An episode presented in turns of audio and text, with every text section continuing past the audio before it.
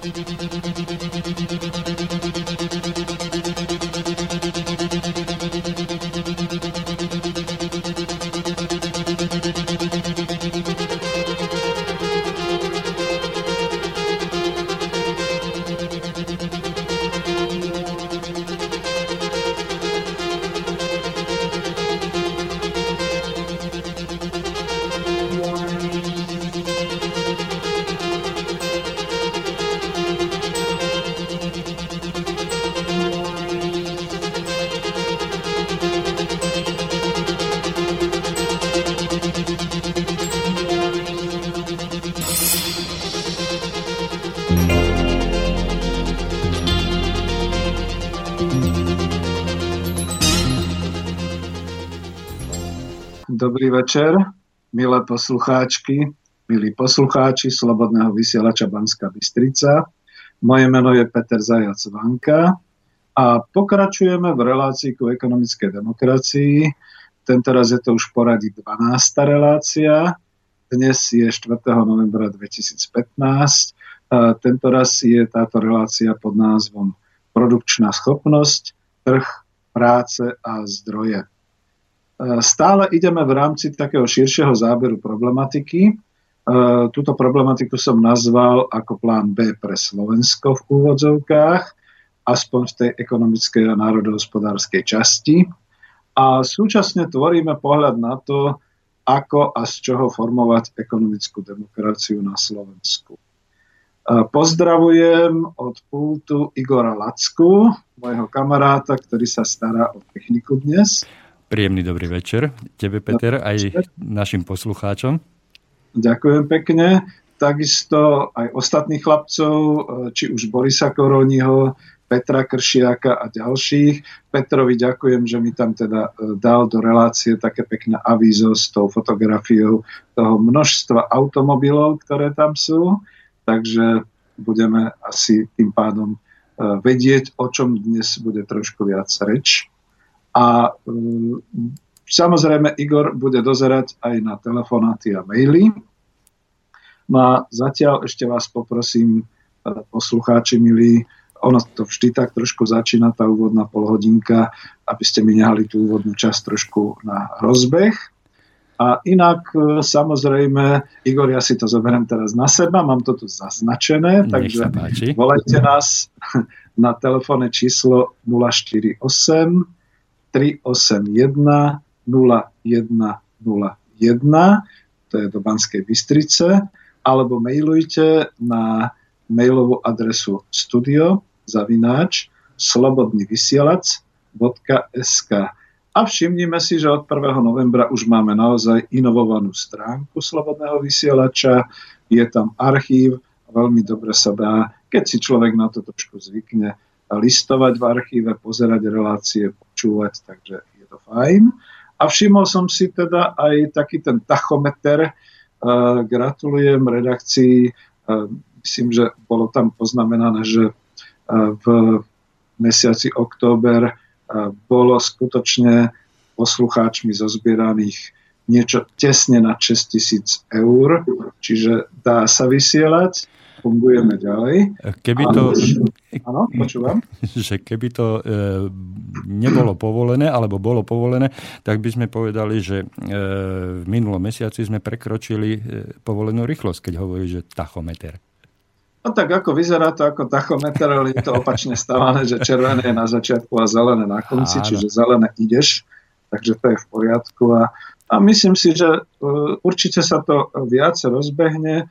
Ja som si všimol aj tie re, reakcie ľudí na Facebooku, všímam si trošku aj okolie, uh, už som sa teda nejakým spôsobom ohradil a dá sa povedať, že tak trošku som sa rehabilitoval v tom, že vysielam cez slobodný vysielač a zároveň som ho teda nejak rehabilitoval, že naozaj je to dobré internetovské rádio. A ono splňa tie predpoklady mladých, ktorí povedzme majú dnes všade so sebou iPody a častokrát sú niekde, kde sa im moc nechce počúvať niečo iného, už dokonca ani nie muziku, takže pustia si slobodný vysielač a veľmi sa im to páči, kľudne to poviem z niekoľkých reakcií iných ľudí. Takže ja som rád, že vysielam v Slobodnom vysielači a aj keď v tejto chvíli dnes cez Skype, takže snáď bude možné aj telefonicky sa dovolať a po prípade sa bude môcť niekto ešte pripojiť. V súvislosti s tým tachometrom som chcel len toľko povedať, že v našom slobodnom vysielači je prekročenie stanoveného limitu povolené. A tak samozrejme, tak to ja si myslím, že je len k dobrej veci, pretože čím viac toho bude, tým bude teda to vysielanie, nechcem povedať, že e, širšie, ale určite bude pohodovejšie a viem aj o tom, že Onedlho sa spustí aj Bratislavská, Bratislavské štúdio, na čo sa teda hlavne teším ja, ako externý moderátor. Ale to neznamená, že by som vás do Banskej Bystrice nešiel navštíviť niekedy, to je samozrejme. Takže fajn. Igor, ja spúšťam ešte ten svoj taký vecný úvod.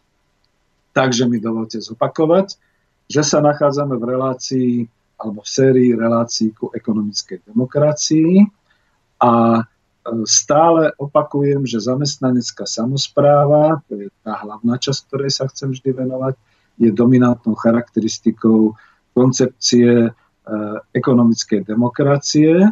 Ekonomická demokracia je zvlášť teda koncept e, spoločensko-ekonomického zriadenia, by som povedal tak odborne, v čase po kapitalizme, čiže nie v súčasnosti, ale môže, tak ako mnohí hovoríme, niektoré prvky môžu začať fungovať a vznikať už v lone e, predchádzajúcej spoločensko-ekonomickej formácie, čiže v lone kapitalizmu a teda spolu s rozvojom verejného finančného sektora, ktorý bude bez súkromných investorov, bez finančných trhov a bez možností súkromného investovania kapitálu a spolu s regulovaným, a ja sa to nebojím až povedať, až socialistickým trhom, tieto tri prvky budú tvoriť to, čo bude pre prospech ľudstva, kde tam teda bude definovaná taká aj samozrejme priama demokracia, demokratická správa občanov nad miestnou samozprávou, nad regiónom, nad krajinou a potom dúfam, že aj teda nad svetom. A aby to nevyzeralo, že to je niečo také utopické, každý deň e, prichádzajú správy o tom, že kde tu sa čosi deje, takej v onakej oblasti. To znamená, pomaly, pomaly sa to tak trošku začína e, rozrastať a pomaly začína byť jasné aj mnohým ľuďom, ktorí precitnú, že kapitalizmus nie je ten správny režim, do ktorého sme sa dostali a že momentálne viac škodí ľudstvu, ako pomáha a hľadáme cestu, ako z toho von. No a to teraz hľadáme aj v rámci Slovenska. Za to od nejakej tej desiatej relácie som teda prešiel na taký ten širší program plánu B pre Slovensko. A ja som dokonca zistil, že nejak sa to slovičko plán B začína ujímať. Už som dneska čítal nejaký plán B pre osobné financie a podobné veci. No nevadí, no ale tak je dôležité, že takéto určité pojmy, alebo teda určité takéto uh, ja by som to teda nazval skôr marketingové pomenovania sa ujmu a bude sa s tým pracovať. Na druhej strane budem sa snažiť to naplňať obsahom tak, aby sme to rozumeli.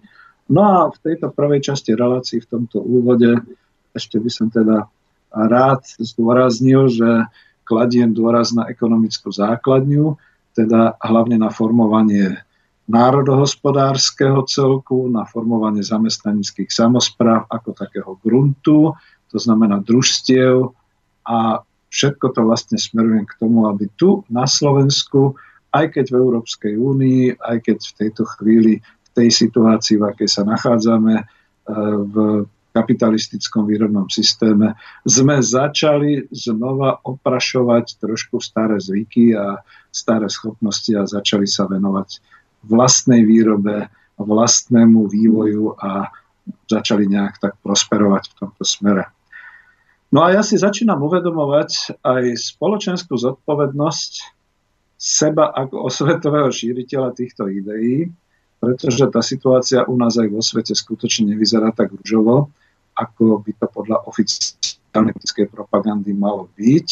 Mňa zaujal dnes taký článok v Pravde, v tlačenej Pravde, kde redaktorka veľmi potichu a veľmi jemne naznačila, že to asi s tým kapitalizmom na Slovensku nebude tak ružové. A na druhej strane tak ako by si vydýchla, že dobre, no ale u nás ešte stále nie je to rozdelenie spoločnosti na tých bohatých a na tých chudobných tak drastické.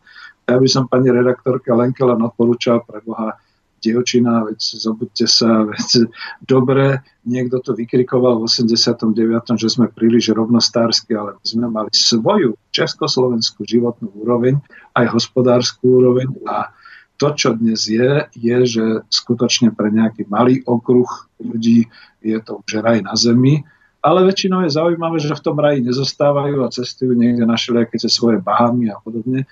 A my tu ostatní už len trošku tak spomíname a žiaľ tie generácie postupne ubúdajú. Tie staršie už naozaj môžu len spomínať, že aké to bolo a zistujeme, že teda tie naše deti a tí naši vnúci sa čoraz hlbšie ponárajú do takého určitého marazmu, ktorý rozhodne nezodpoveda tomu, čo sme očakávali v tom roku 89 a 90. Ja však zistujem, že masy sa hýbu, dám to do úvodzoviek, že masy sa hýbu a začína sa posúvať myslenie a verejný názor. A to potom znamená, že aj tu v Slobodnom vysielači, keď občas počujeme iné relácie, naposledy včera Synergetikum 3 od Tibora Moravčíka, tak zaznie nejaký odkaz alebo zmienka na ekonomickú demokraciu. A vtedy cítim zodpovednosť presne vyjadriť a objasniť tú problematiku tak, aby sa nejaké tie postupy a možnosti, ktoré v tej ekonomickej demokracii a teda v tomto modeli chceme používať, aby sa nejakým spôsobom nielenže nesprofanovali, ale aby sa z nich nestali trošku také tie, skoro by som povedal, až ironické kategórie, ako keď sa ešte stále niekde dokážu vo verejnosti také tie pojmy propagovať ako ja neviem, zamestnanecké akciovky, čo je ľudový kapitalizmus. A ja dúfam, že KSS si dá veľký pozor v tom svojom programe, že nebude ďalej propagovať robotnícke akciové spoločnosti, pretože to spojenie je skutočne kontraproduktívne, pretože ako náhle je to akciová spoločnosť, je to kapitálový, kapitalistický podnik a vôbec nepomôže, že direktorom bude robotník. Skôr by som povedal, že to bude násmiech, pretože naozaj práve od lavice očakávam, že bude presadzovať myšlienky kolektívneho vlastníctva a dokonca až celospoločenského vlastníctva. Čiže takýmto spôsobom mnohé veci bude treba číriť a čistiť a neustále okolo toho hovoriť, aby sme dospeli takému nejakému spoločnému názoru. A k tejto propagácii, tak ako lavičiar poviem, pán Boh mi pomáhaj, ale veľmi mi pomáhajú ľudia, s ktorými sa kontaktujem, komunikujem, v podstate vytvárame taký nový portál e, Alternatívy SK. Ja môžem ho trošku možno aj na takýto úvod hneď e, spropagovať. Keď si kliknete na World Wide Web, čiže www.alternatívy.sk, tak sa vám objavia niektoré články, ktoré už som písal aj ja o ekonomickej demokracii, ale dnes napríklad sa tam nachádza od kolegu uh, vlastne tá zmienka o takýchto lokálnych miestnych samozprávach, vyslovene teda skoro ako v ekonomickej demokracii, je to od toho známeho autora. Neviem, ako sa to vyslovuje, ale ja ho vyslovím tak anglicky John Boyk, tak nejak by sa mal vyslovovať. Čiže to je nové. No a potom vďaka znova mladému priateľovi Davidovi, ešte ho nebudem menovať ako celým menom, e, vznikla web stránka zase www. ekonomická demokracia malými písmenami .blogspot.sk kde teda už vychádza e, znova takáto celá informácia, informácie propagujúce ekonomickú demokraciu a jednotlivé jej prvky a samozrejme tam bude priestor trošku viac sa tomu venovať, písať. No a keďže už minule ma poslucháč, jeden z takých tých poslucháčov hneď na začiatku e, ocenil a ja mu ďakujem, že ma spropagoval, tak mám aj vlastnú web stránku, ktorá je zase www spolu zajac vanka malými písmenami .zunet.sk Pardon. No a to je vlastne autorská webová stránka, kde okrem teda svojej osoby znova ekonomickú demokraciu a, a rôzne teda tie ekonomické prieskumy, výskumy, aj ten manažerský, tréningový svet a tak ďalej, to, čo som robil. Ale sú tam články priamo o ekonomickej demokracii, aj o vedomostnej ekonomike a ďalšie. No, vyzerá to tak, Igor, že ten úvod už e, som spravil, no a pretože mi vyschlo, tak poprosím o jeden malý jingle a aspoň sa napijem dobrej minerálky. Môžeme? Môžeme, ale e, jingle momentálne nemám prichystané. Dajme si celkové pesničku. Tak si dajme pesničku.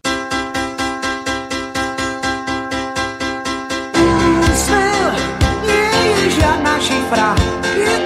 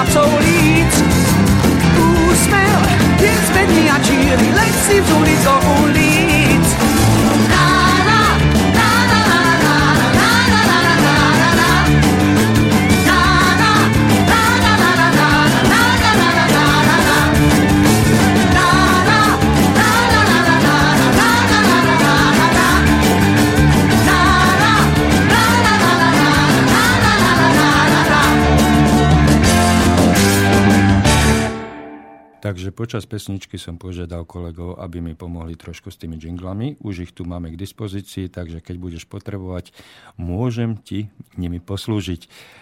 Nech sa páči, príjemný večer. E, Díky veľmi pekne. Dúfam, že nezniem duto, pretože mám na sebe sluchátka. Som sa pýtal cez prestávku, ale Asi Zať, si zatiaľ je to v poriadku. takže v pohode. No dnes sa skutočne chcem venovať takej tej produkčnej schopnosti, tak ako je tam to avízo na obrázku. A nebudem to vysvetľovať ani makroekonomicky, ani príliš odborne, od toho tu budem mať odborníkov. Avizujem, že blíži sa termín, keď e, budem spovedať e, pána profesora Petra Staneka, takže bude to určite veľmi zaujímavé.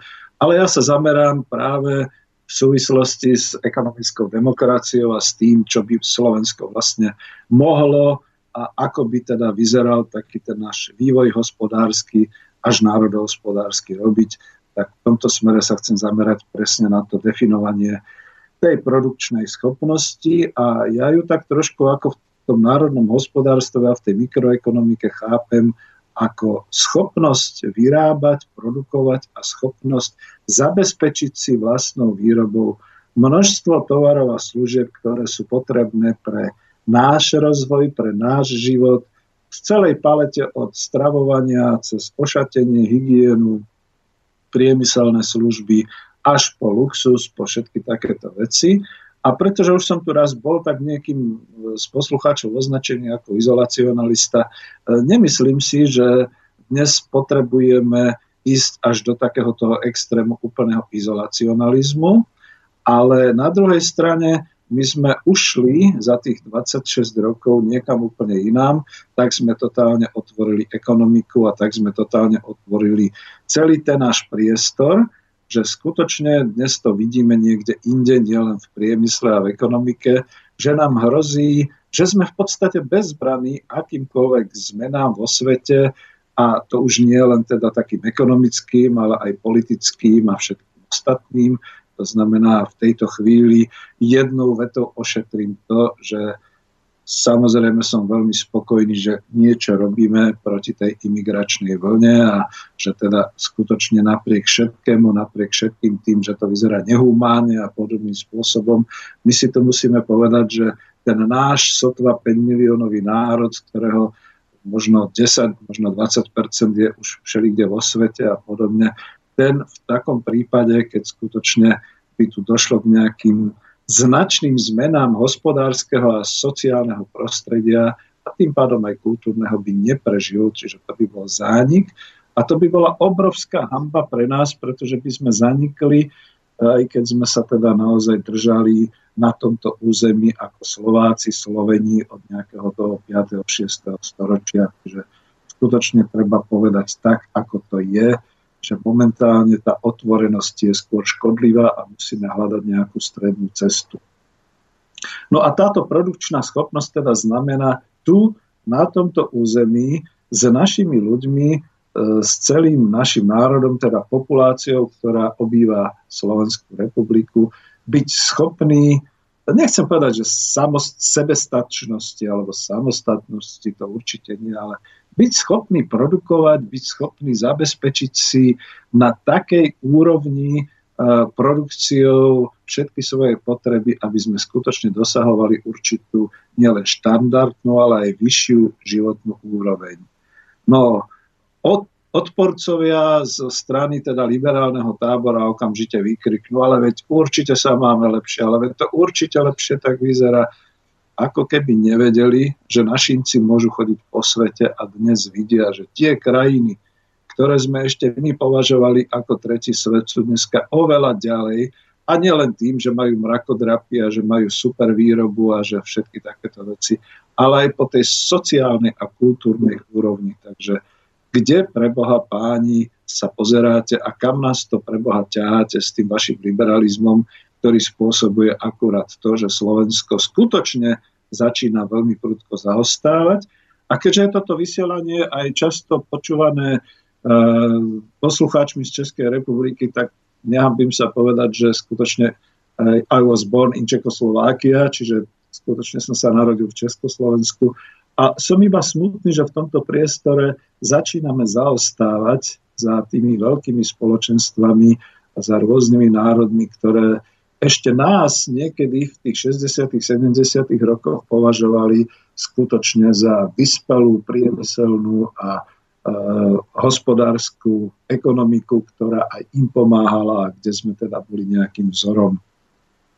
No a tu by som sa zastavil presne v tej chvíli, keď treba povedať, že teda tá produkčná, oblast, e, tá produkčná schopnosť je založená jednak na schopnosti obyvateľstva vytvárať vlastnou výrobou a zabezpečovať si teda prostriedky nielen pre existenciu, ale aj pre kvalitnú životnú úroveň.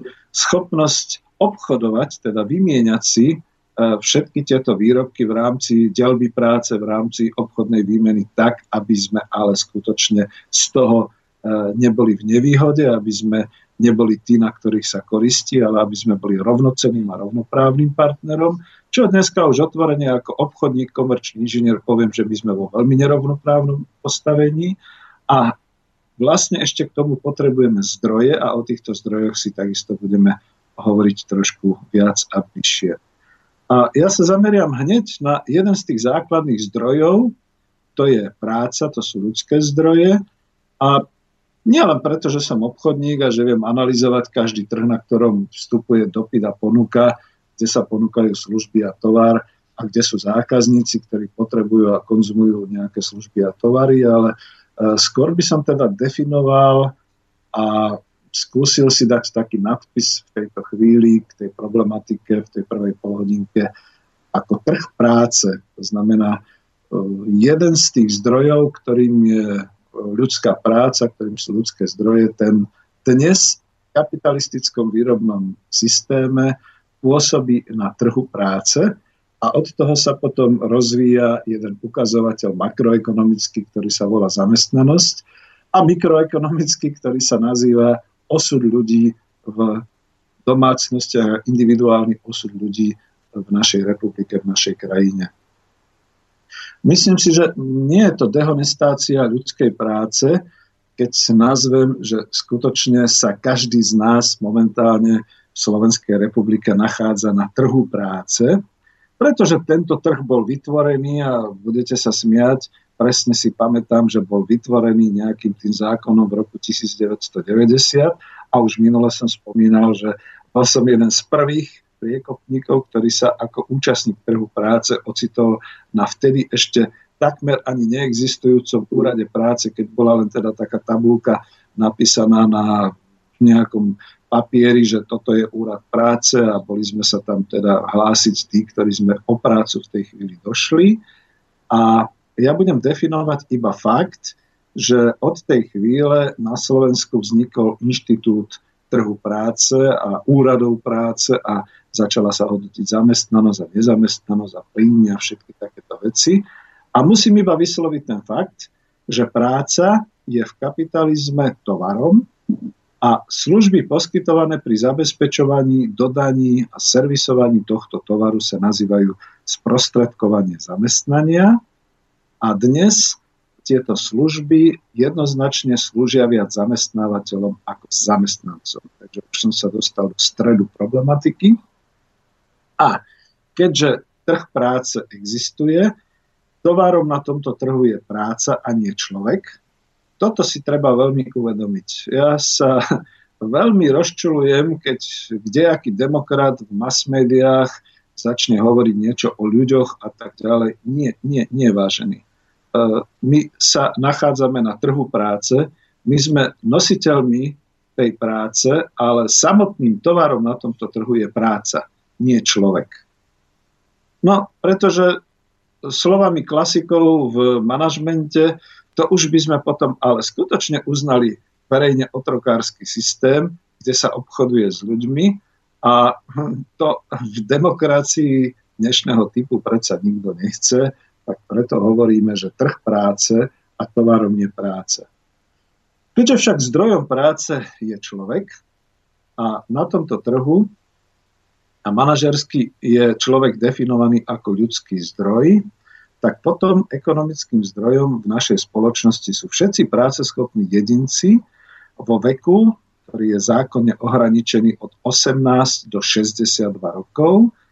A Niekto 100%, niekto obmedzenie je účastníkom trhu, pričom to obmedzenie môže byť invaliditou, skôr telesnou ako duševnou samozrejme, alebo nejakými kvalifikačnými obmedzeniami, povedzme nevyučený, alebo aj keď vysokoškolský vzdelaný, tak bez praxe alebo bez príslušného, dneska v úvodzovkách sa to hovorí profilu, ktorý je potrebný a ktorý je vyžadovaný. A ako sa dnes hovorí, je to človek, e, ktorý nie je pripravený pre prax.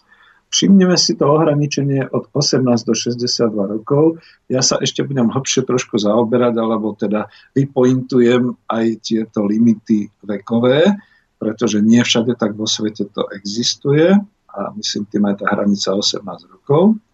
A do 62 rokov nie všade to tak existuje. Napríklad v toľko ospevovanom Estonsku našimi demokratmi je ten vek odchodu do dôchodkov 65 rokov, myslím, že nezávisle, či je to muž alebo žena. A na dovolenke som sa stretol s Estoncami a trošku estonsky rozumiem, ktorí skutočne ešte aj nás obdivovali. Chvála Bohu, že to máte do 62. No my sa natrápime, pretože práce pre nás nie. Aj v tom vyspelom, aj v tom tigrovi ekonomickom v Estonsku sú problémy práve v tom vyššom veku, v tej kategórii.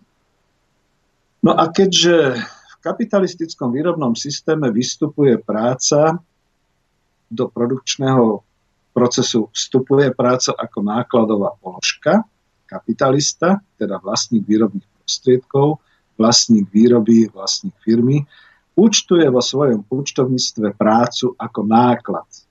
A práca je teda tovarom s určitou definovanou cenou. Táto cena je odvodená nie od kvality pracovníka, pozor, to skutočne v tejto chvíli trošku tak ako by vzdelávame, vyučujem. Táto cena nie je odvodená od kvality pracovníka, teda ľudského zdroja, alebo od kvality jeho práce, ale od kalkulácie nákladov pre firmu, kde sa samozrejme každý vlastník snaží svoje náklady znížiť a teda aj znižovať cenu práce. Tu sme doma. Zdanlivo tu vôbec nejde o človeka ale čo myslíte, keď človek tak naivne povie, no tak som kvalifikovaný, mám prax, viem to, mám tie zručnosti, tak ide do firmu a povie si, no tak ja chcem toľko. A na tej firme mu povedia, no sorry, my ti môžeme dať len toľko.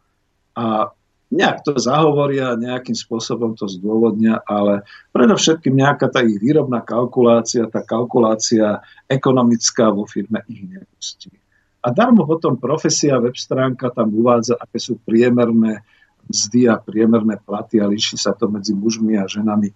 To všetko je, no nechcem povedať hoax, jak sa dneska moderne hovorí, ale blbosť, pretože to už pán Stanek hovorí o priemernom kurčati, že keď niekto nezie žiadne kurča a niekto zje celé kurča, tak obidvaja zjeli polovicu kurčaťa, tak takisto je to aj s tou práce a s tými hladinami mzdy. No a ak môžem ešte dokončiť, už to bude teda len e, krátke takéto uvedenie do ekonomickej problematiky. Ak pre výrobu nastane bod optima, v takých úvodzovkách bod optima, to znamená, že pre nejakých 100 tisíc kusov výroby nejakého tovaru sa nákladovo oplatí kúpiť radšej automat, ako by mala nakúpiť firma živú prácu. Tož smola majiteľ nakúpi prácu vo forme technologického automatu a už nie ľudskú prácu. Ja viem, že s týmto ste ma trápili v tých predchádzajúcich e, reláciách, ale až tu sme dospeli do toho bodu, keď to môžem tak trošku objasniť, že keďže už máme tie technológie natoľko automatizované vo výrobe, nastáva a už dlho trvá, minimálne od konca 90. rokov, cez rok 2000, masívne uvoľňovanie práce. Ono sa to tak aj manažersky volá, v úvodzovkách uvoľňovanie práce. A teda rozumejme, uvoľňuje sa živá ľudská práca z výrobných aj z iných postupov a teda nezamestnanosť už nikdy, nikdy za kapitalizmu nebude zlikvidovaná 100%. Nech sa ten smer, aj celá sociálna demokracia, aj celá sociálna frakcia v Európarlamente, hoď aj roztrhajú. Ba naopak, už tu viackrát v relácii poslucháči naozaj s obavami e, vyslovovali tú otázku, či technológie neohrozia ľudí. Nuž ja osobne si myslím, že neohrozia ľudí, ale za kapitalistického výrobného systému určite ohrozia ľudí, pretože automaty, ak začnú lacno chrliť ďalšie automaty a tie budú chrliť automaty pre výrobu automatov, tak potom bude možno prirodzeným ukazovateľom zamestnanosti v takejto kapitalistickej budúcej spoločnosti 1% zamestnaných a aj to len preto, pretože niekto živý musí na tú výrobu z nejakého velínu, z nejakej haly dozerať a dávať príkazy automatom, čo majú robiť. Toto všetko platí pre kapitalistický spôsob, nie však pre ekonomickú demokraciu.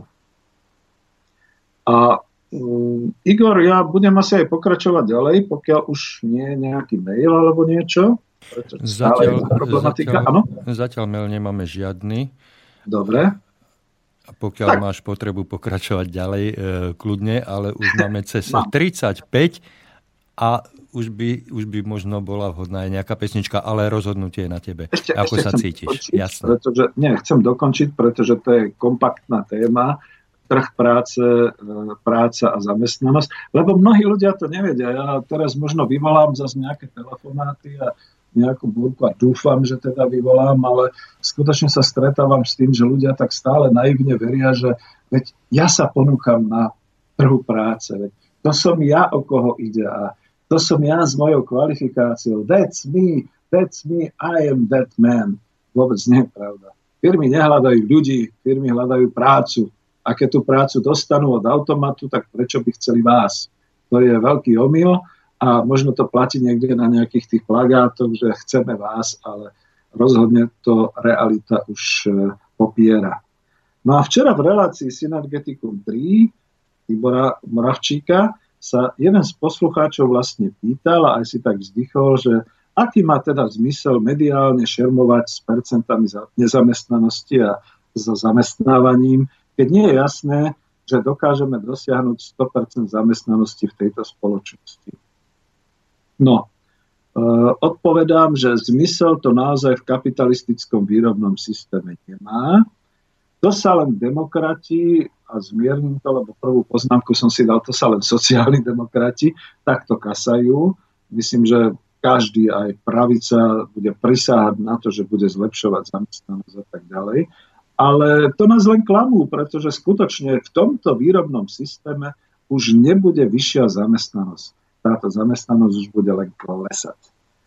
Ale má to zmysel evidovať, aby bolo každému jasné, každému naivnému človeku, kam sa to vlastne blížime.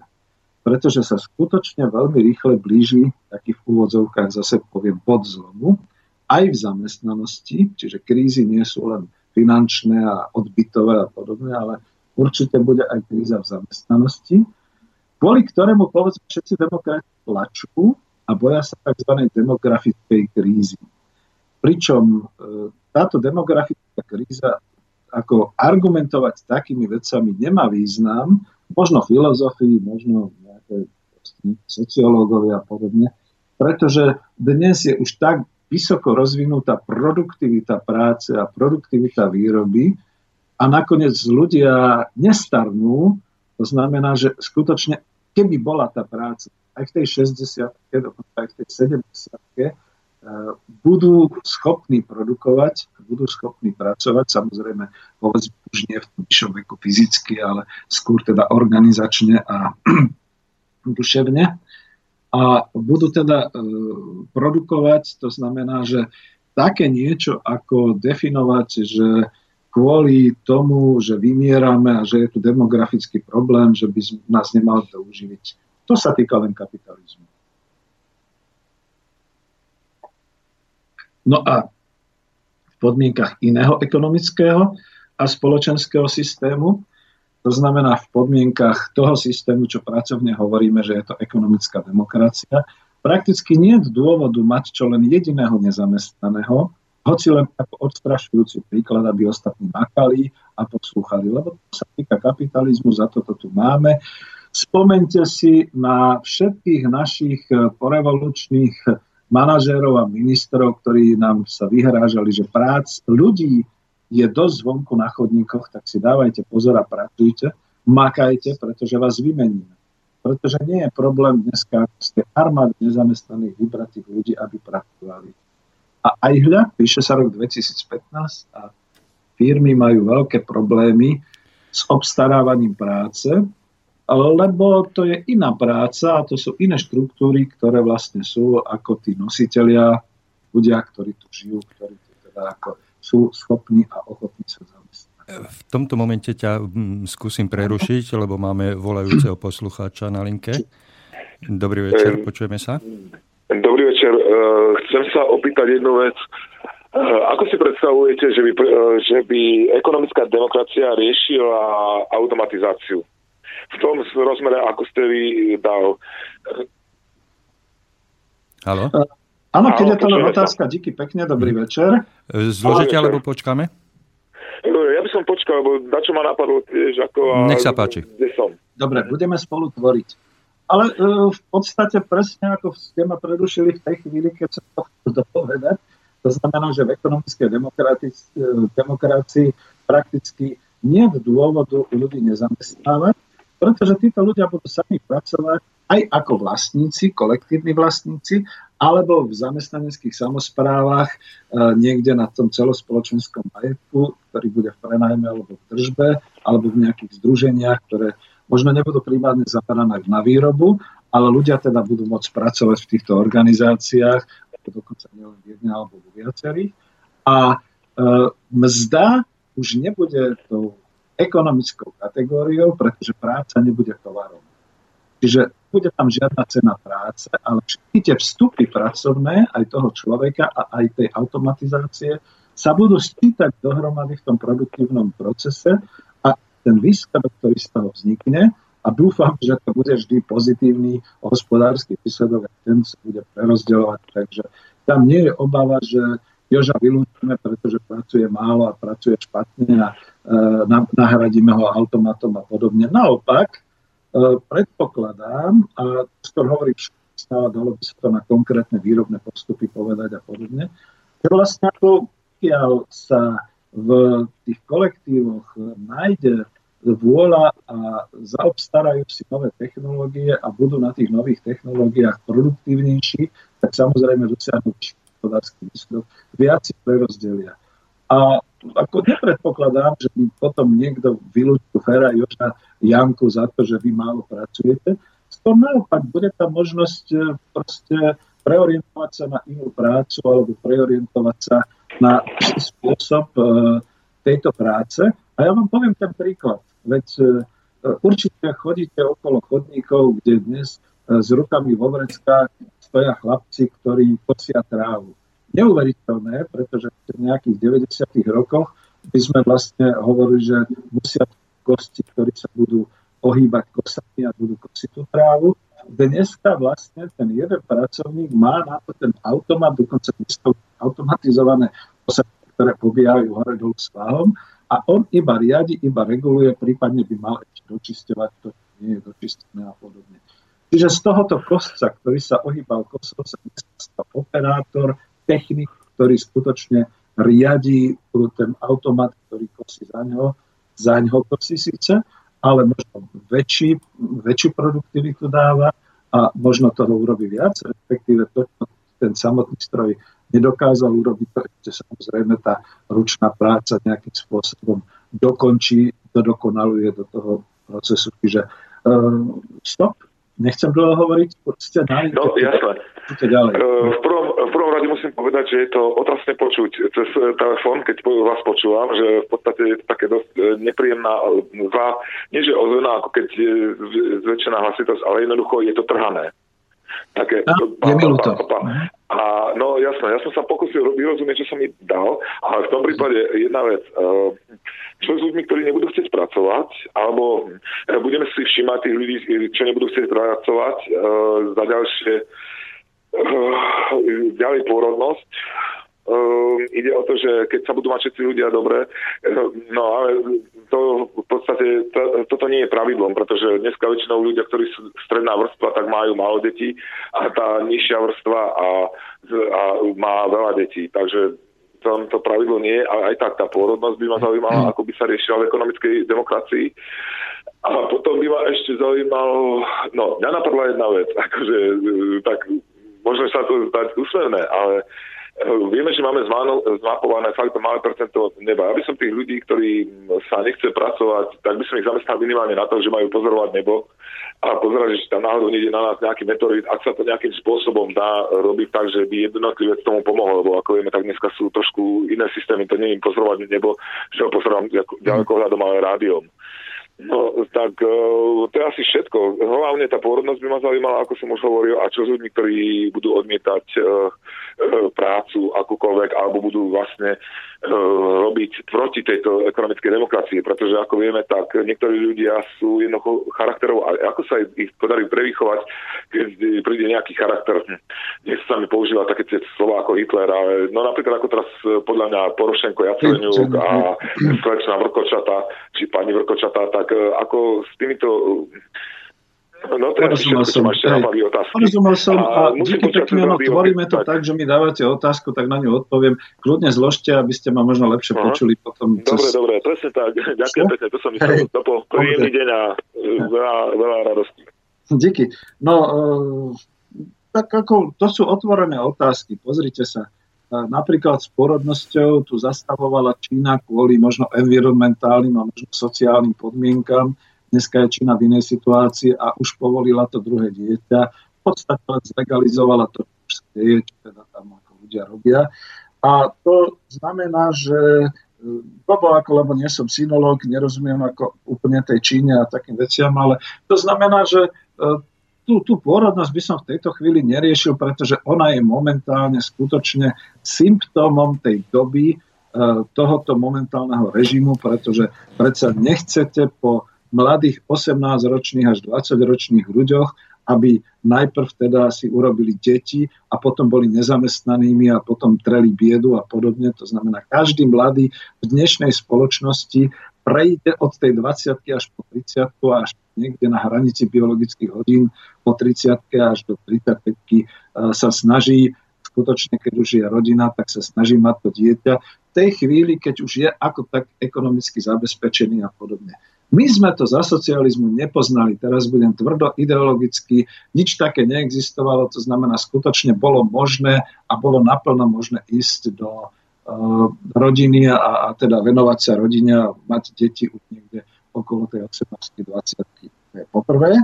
To znamená, ja pôrodnosť v tejto chvíli takto neriešim týmto spôsobom, ale je to len ekonomická otázka, tak ako sa zadefinujú tie podmienky pre uh, vytvorenie rodiny a pre vlastne výchovu detí.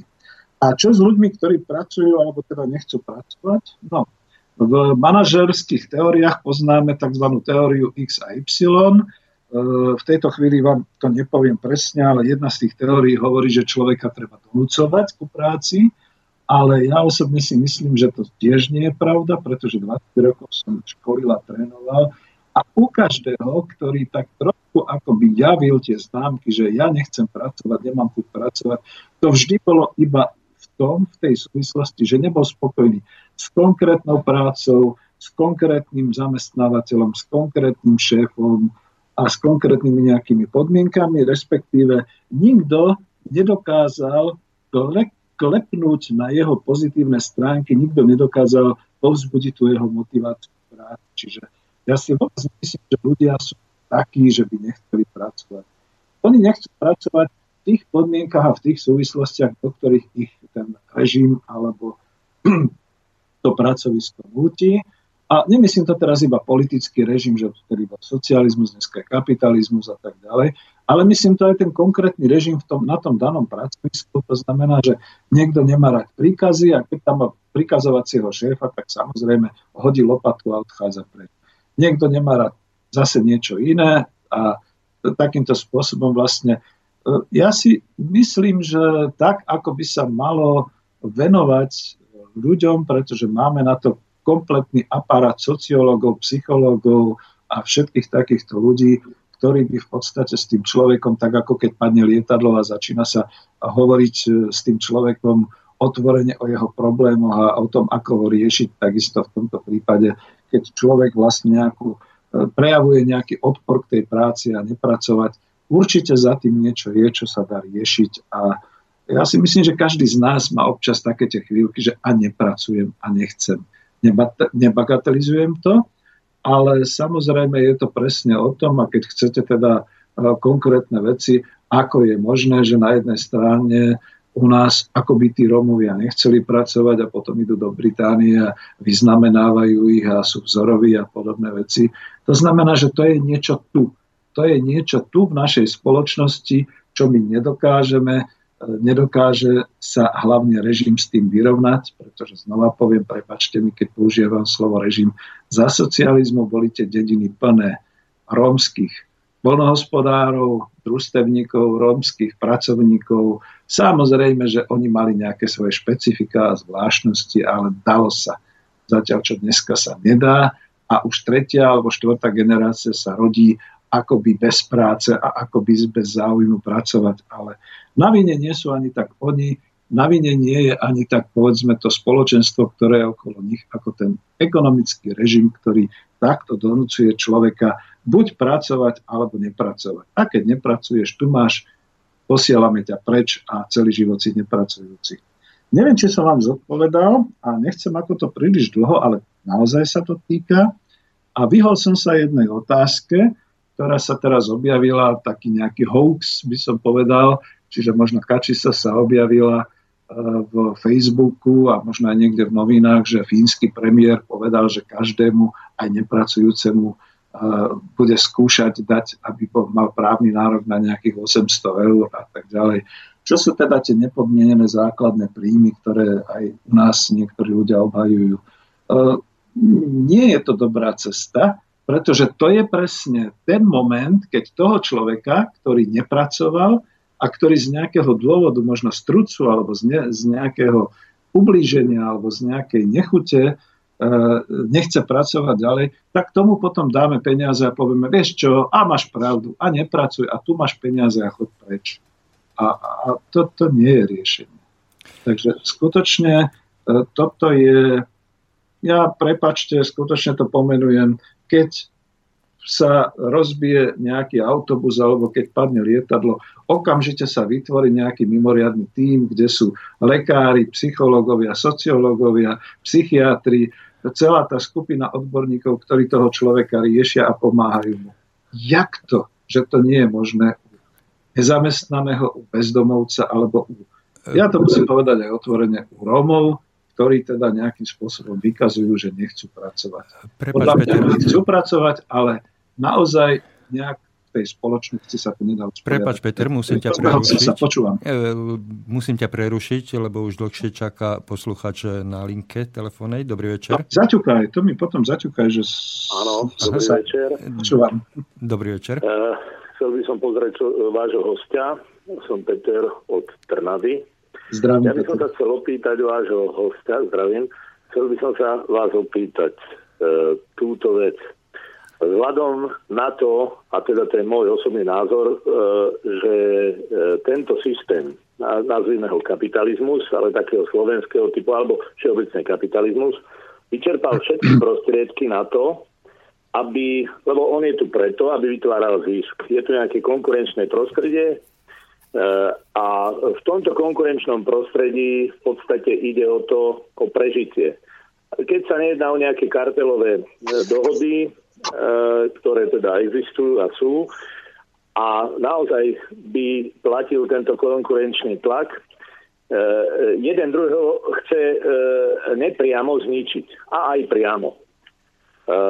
To znamená, že teraz tie možnosti, ako zvýšiť produktivitu práce, aj vzhľadom na konkurenčné prostredie, povedzme, v Južnej Ázii, alebo teda v Ázii, kde, e, kde cena práce je podstatne nižšia, nedodržujú sa, e, ja neviem, čo sa týka životného prostredia, čo sa týka pracovného prostredia, veci, osvetlenia a tak ďalej, ergonómia, nebudem rozvíjať, vieme, o čom hovoríme. Tak za tejto situácie v podstate sme není konkurencia schopní iba do tej doby, kým máme technológie, ktoré sú našou výhodou voči týmto. To znamená, že ja tam vidím priestor e, znižovať cenu práce u, e, na západe, to znamená v týchto klasických krajinách, to znamená, že tým, e, sa, tým im viem konkurovať. Hovorím teraz o o situácii, kedy tie technológie budú mať aj Číňania, Indovia, Brazília a tak ďalej, Rusi. To znamená, že jediná táto možnosť je. A tam to vidím na úkor tých ľudí. To znamená, e, že keď to zoberieme tak posocialisticky, lebo ja som sa učil kedysi ekonómiu tu ešte socialistickú, každý ten zamestnanec vytvára nejakú hodnotu. A tá hodnota, ktorú vytvorí, je potom nejak finalizovaná, proste automaticky e, za to dostáva sa, dostávajú sa nejaké peniaze, beriem to ako produkt, tovar, ale z tej e, hodnoty, ktorú on vytvoril, dostane len čas. To je 40-50%. No na, na západe je to 35%, tuším si berie e, zamestnávateľ a ostatné, e, ostatné ostáva tomu zamestnancovi. U nás je to okolo že až 50%. To znamená, samozrejme, my máme horšiu pozíciu. Ja sa chcem opýtať v tejto súvislosti, ako vidíte tento vývoj, a e, ja tvrdím jedno, že musí dojsť tomu bodu zlomu, musí dojsť niečej, nejakej kardinálnej zmene, pretože v podstate kapitalizmus sa vyčerpal, kapitalizmus e, môže ísť už až do nejakých ultrariešení, to znamená nasadenie tých robotov, ale tým pádom tu vznikne obrovská skupina nezamestnaných, alebo ľudia budú robiť za veľmi nízke mzdy, čo, e, čo si myslím sa prejaví aj v aj v dôchodkovom zabezpečení, v odvodoch, e, potom neviem si predstaviť schopnosť, aká bude tých ľudí, keď budú mať slabé mzdy. Chcem sa vás na toto opýtať, budem počúvať. Ďakujem pekne. Ďakujem veľmi pekne. No, zareagujem od toho spodku, veď už aj Vítkovič v tej relácii ekonomické rozhovory povedal, že bod zlomu už bol. To sa týkalo financií, ja viem, že vymyslíte ten bod zlomu, ktorý som tu uvádzal, tou nezamestnanosťou, ale aj ten už bol. Veď e, v podstate celá Európa momentálne zachraňuje pracovné miesta tým, že obrovským spôsobom podpláca tie finančné investičné skupiny. E, je to až neuveriteľné, aká korupcia a podplácanie sa tam dejú a oni tu idú nejakého nášho doktora všeobecného e, súdiť pána Fischera, pána Liptáka a, a ostatných, že zobrali nejaký malý úplatok, nech idú do keľu. Však v podstate štáty, dokonca celá Európska únia, príjmajú e, právne opatrenia, ktoré sú ničím iným, iba korupciou a podplácaním tých finančných investorov, aby prišli sem a aby aspoň udržali tú zamestnanosť. O čom je tá reč, že bude zamestnaných ďalších 3000 ľudí, no ale medzi tým sa v celom priemysle prepustí 15 tisíc ľudí. Prepač, Peter, prepač, Peter, musím ťa prerušiť. E, výrazne sa nám zhoršila kvalita signálu.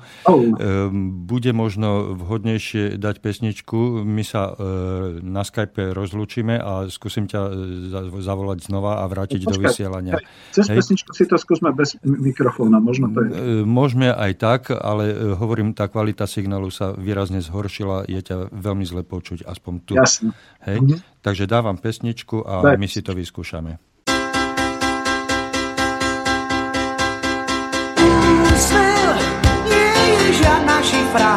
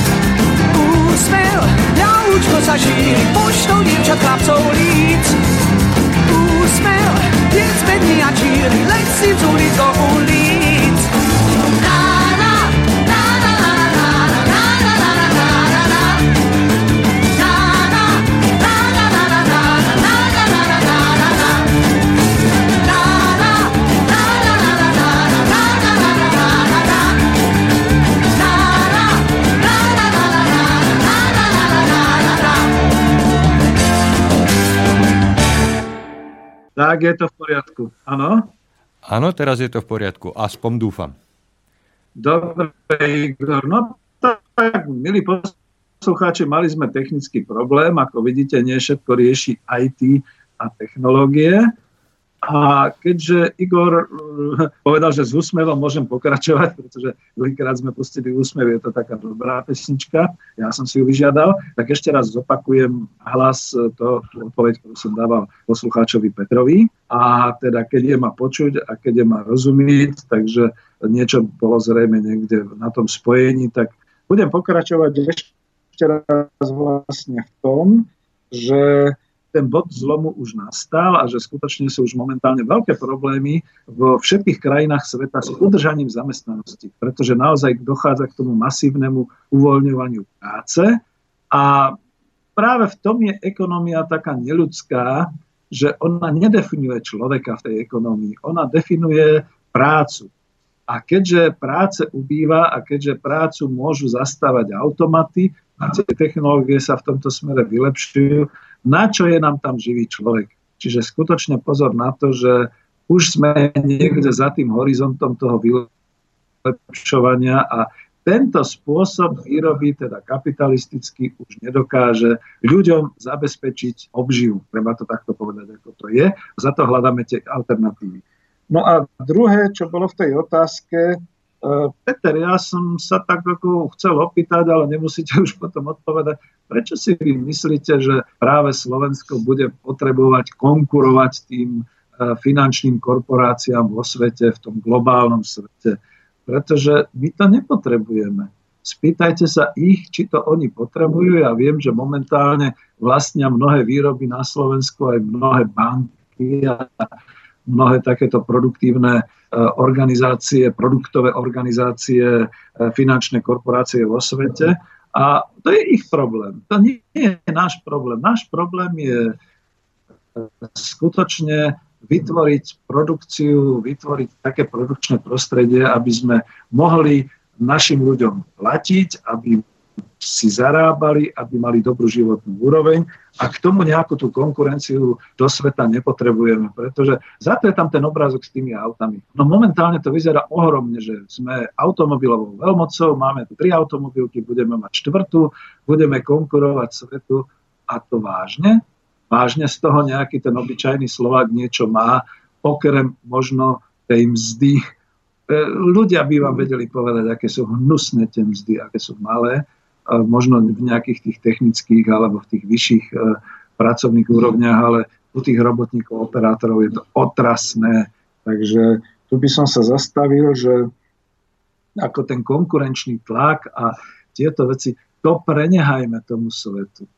To naozaj nemusí riešiť Slovensko, pretože Slovensko potrebuje vytvoriť vlastnú produkciu a produkovať tu pre nás, pre seba prípadne pre okolité krajiny, pre nejakú tú, e, povedzme, neviem ako to povedať, tovarovú výmenu e, v niektorých tých e, krajinách a podobne, ale my, my nepotrebujeme vytvárať svetovú konkurenciu v tejto chvíli.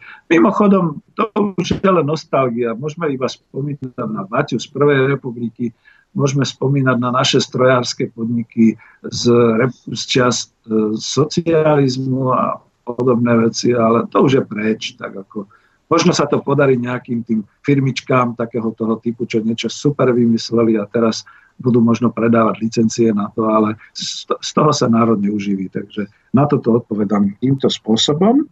A vlastne nadviažem plynulo ešte na to, že z toho, čo som spomínal o tom trhu práce, e, by som prešiel znova na ten slovenský trh, poďme na Slovensko. Lebo ako je to dneska vlastne na tom trhu práce? Uh, buďme na Slovensku. Za prvé, prakticky sa okrem toho, že poznámosti alebo cez rodinu, uh, človek nedostane k možnosti uchádzať sa priamo o prácu v nejakom podniku, pretože v podstate o tom rozhodujú nejakí HRM manažéri, to je také fajné slovenské slovo, čiže Human Resource Manager, čiže manažer ľudských zdrojov, kedy si to bol personálny riaditeľ, ešte predtým kádrový riaditeľ za socializmu, ktorí sú však dneska už iba výkonnými pracovníkmi a rozhodujú, e, respektíve ani nerozhodujú o tom, kto bude pracovať, akú prácu potrebuje firma, rozhoduje vedenie v tzv. biznis pláne a v tom biznis pláne potom ekonóm, manažér, aj riaditeľ rozpíše, akú prácu potrebujú, čiže akú kvalifikáciu a čo potrebujú pokryť pre ten daný konkrétny rok pre splnenie toho biznis plánu, teda pre splnenie toho, tej ziskovosti. Čiže ako vážne dúfam, že nenalievam niekomu a neotváram oči, nenalievam čisté víno, ako je to s HRM manažérmi a tie dievčatá, ktoré sú dneska v tých funkciách, ktoré sú dneska také pyšné na to, že vyštudovali a teraz vlastne riadia ľudí, ich chcem upozorniť na to, milé výkonné pracovničky. Pozrite si váš biznis plán a podľa toho pochopíte, čo ste zač. Ak bude možné zautomatizovať aj vašu prácu, prídete o ňu, takže správajte sa k ľuďom trošku slušnejšie. No to bolo poprvé, čiže naozaj okrem toho, že niekto má niekde rodinu a niekde sa poznámosti ešte dokáže dostať do nejakej spoločnosti firmy.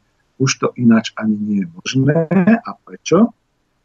Pretože po druhé, HRM manažery už dávno sami nerobia nábor a výber pracovníkov v našich firmách s výnimkou, čo je výnimka, to poviem. Túto službu pre zamestnávateľov, totiž to dneska na tomto trhu práce na Slovensku robia personálne agentúry, Existujú portály priamo na internete ako Profesia, Jobs a podobné portály, kde teda samozrejme sa človek so životopisom niekde e, umiestni a potom čaká, respektíve rozošle 100, 100 ponúk a nedostane žiadnu odpoveď alebo dostane nejakú západnú odpoveď. Málo kedy ho pozvú na pohovor. A je to o tom, že vlastne naozaj, e, keď teda ten HRM manažér a firma ako zákazník zaplatí za túto službu personálnym agentúram, tak potom od nich očakáva nejaký kvalitný výstup, teda ani nie človeka, ale skôr teda ako kvalifikáciu, tú prácu, ktorú bude niekto vykonávať pre ich biznis plán, pre ich podnikateľský plán. A teraz tie personálne agentúry buď sprostredkovávajú prácu, ja ich volám, že to sú takí prospektory práve kvôli tomu, že teda ťažia tú surovinu, že ľudské zdroje e, z nášho prostredia. A, a ako tí to robia naozaj tým preosievaním toho trhu, to znamená, že dajú inzerát, prihlási sa im, povedzme, keď nie tisíc ľudí, tak aspoň 158 ľudí.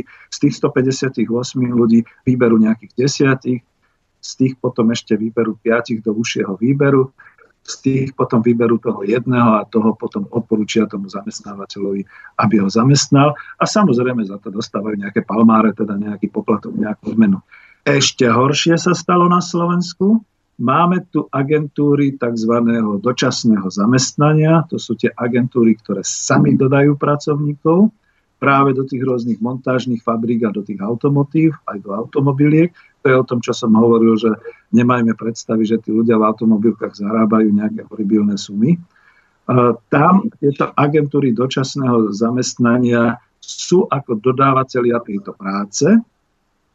Ako človek by až žasol, že teda ako sa to odvíja, mohli by vám povedať mnohí ľudia, ktorí pracujú práve z východu republiky, tuto na západe v tých automobilkách a skutočne tie agentúry ťažia z toho, že tých ľudí e, ako zamestnancov tam dodávajú. E, samozrejme, musím povedať úprimne, skončí kontrakt, skončí zmluva, skončia zamestnanci, absolútne nikto sa nedíva, čo sa s tým človekom v sociálnej oblasti deje ďalej. Toto bolo po tretie. Po štvrté, takto nákupca práce, čiže firma, ani priamo nevie, koho vlastne vybrali, často agentúra zamestnáva za nižšie peniaze alebo tým outsourcingom dodávateľský toho človeka, kde ako, nedaj Bože by sa dialo ako v Amerike, že niekto niekde začne vyvádzať a strieľať v tej prevádzke a podobné veci. No tí, tí nákupcovia nevedia, kto im tam pracuje. Ako môžu mať nejaké psychotesty, keď sú to teda ľudia, ktorí sú vodiči a proste v takýchto veciach, ale tí operátori, tá, tá obsluha a tie, tie ženušky v tých, na tých pásoch, to, to, to, to nikto neposúdi, pretože za prvé je to veľké množstvo a za druhé ten nákupca predsa si za to zaplatil a čaká od tej agentúry, že táto usporiada, táto dodá. No a to už nehovorím o tom, čo teda mňa strašne mrzí, pretože v 90. rokoch sa to ešte robilo, taká tá nejaká adaptácia na pracovisko, prijatie kolektíve, Ehm, nejaké takéto na minime aspoň motivovanie a všetky takéto veci. To, to, to prakticky odišlo niekam preč. Po piaté, títo prospektory, ja ich tak hanlivo budem už nazývať, prospektory majú vlastný zisk z ťažby takéhoto nerastného zdroja na Slovenska, ktorým je pracovná sila, a teda z lacnej pracovnej sily. A teda všetko je dočasné. Ehm, kolektívy, ktoré vznikajú, sú trošku tak násilne vytvárané. E, ja som skutočne skončil s živnostničením ako školiteľ, ako tréner niekedy v roku 2011 a to už som videl, že boli naozaj len takéto ponuky na to umelo tie týmy nejak dávať dohromady a zaškolovať a priznám sa, že to už nie len kvôli peniazom, ale kvôli morálke som si povedal, a nie, toto, to už nie, toto už nie pre mňa. Ja som bol zvyknutý na trošku iné spôsoby a inú motiváciu v týchto tímoch ako toto, čo sa teraz deje. Čiže tie týmy sú vynúcované, e, tie týmy sú vlastne choré a oni sa rozpadajú. Tam žiadny kolektív neexistuje. To ako nič zlom, možno existuje to, že sú nejaké také vzájomné priateľstva alebo vzájomné kamarátstva, ale rozhodne to už nie je taká tá tímová spolupráca alebo teda taký ten pracovný kolektív, ako sme poznali Dokonca už aj za kapitalizmu v 90. rokoch to už neexistuje. To bol piatý bod. No a šiestý bod, z toho teda vyplýva aj fakt, že do práce sa skutočne nedostanú, pretože sú tie žaby na pramení, nazvime to tak, tie agentúry, ktoré si vyfiltrujú z toho množstva uchádzačov o prácu, tých, ktorých tam v žiadnom prípade nechcú, to znamená absolventov bez praxe, Eh, absolventov rôznych škôl, ktorí nezodpovedajú tej kvalifikácii a potom kričia mass media, že vysoké školy zle vychovávajú a neadekvátne a podobné veci. Joj, milí zlatí, ale toto kedysi robili naozaj tí personálni manažery priamo v podnikoch, kde robili adaptačné kurzy, kde v podstate rekvalifikovali ľudí na vlastné náklady. Toto sa dneska nerobí. To je už tak zautomatizovaný a vyspelý trh, že títo prospektory v podstate už dodávajú hotových, prefiltrovaných ľudí. No a druhá skupina ľudí, to sú ľudia nad 50, ktorí síce skúsenosti majú, sú to pracanti, ale e, v podstate ako tieto agentúry nedovolia a pravdepodobne ani není dopyt po týchto pracovníkoch, takže vôbec sa nezaujímajú o to, že človek má niekedy stratenú existenciu po 50. už sa prakticky nemá ako zamestnať. A to už nehovorím o ľuďoch 60 plus, keď teda ešte dva roky podľa zákona Národnej rady Slovenskej republiky musia pracovať a nemôžu, pretože nie pre nich prakticky žiadne miesto na Slovensku.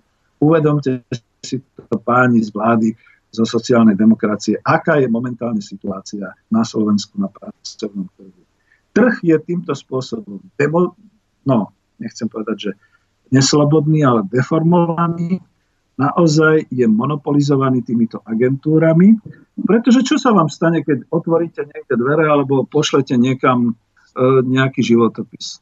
No promptne vám HRM manažer odporúči, aby ste e, poslali váš životopis tej agentúre, pretože oni poslali vlastne tú pozíciu pracovnú tej agentúre a ona to vyberá. No a vy ste skončili pokiaľ tam nemáte známeho podobne.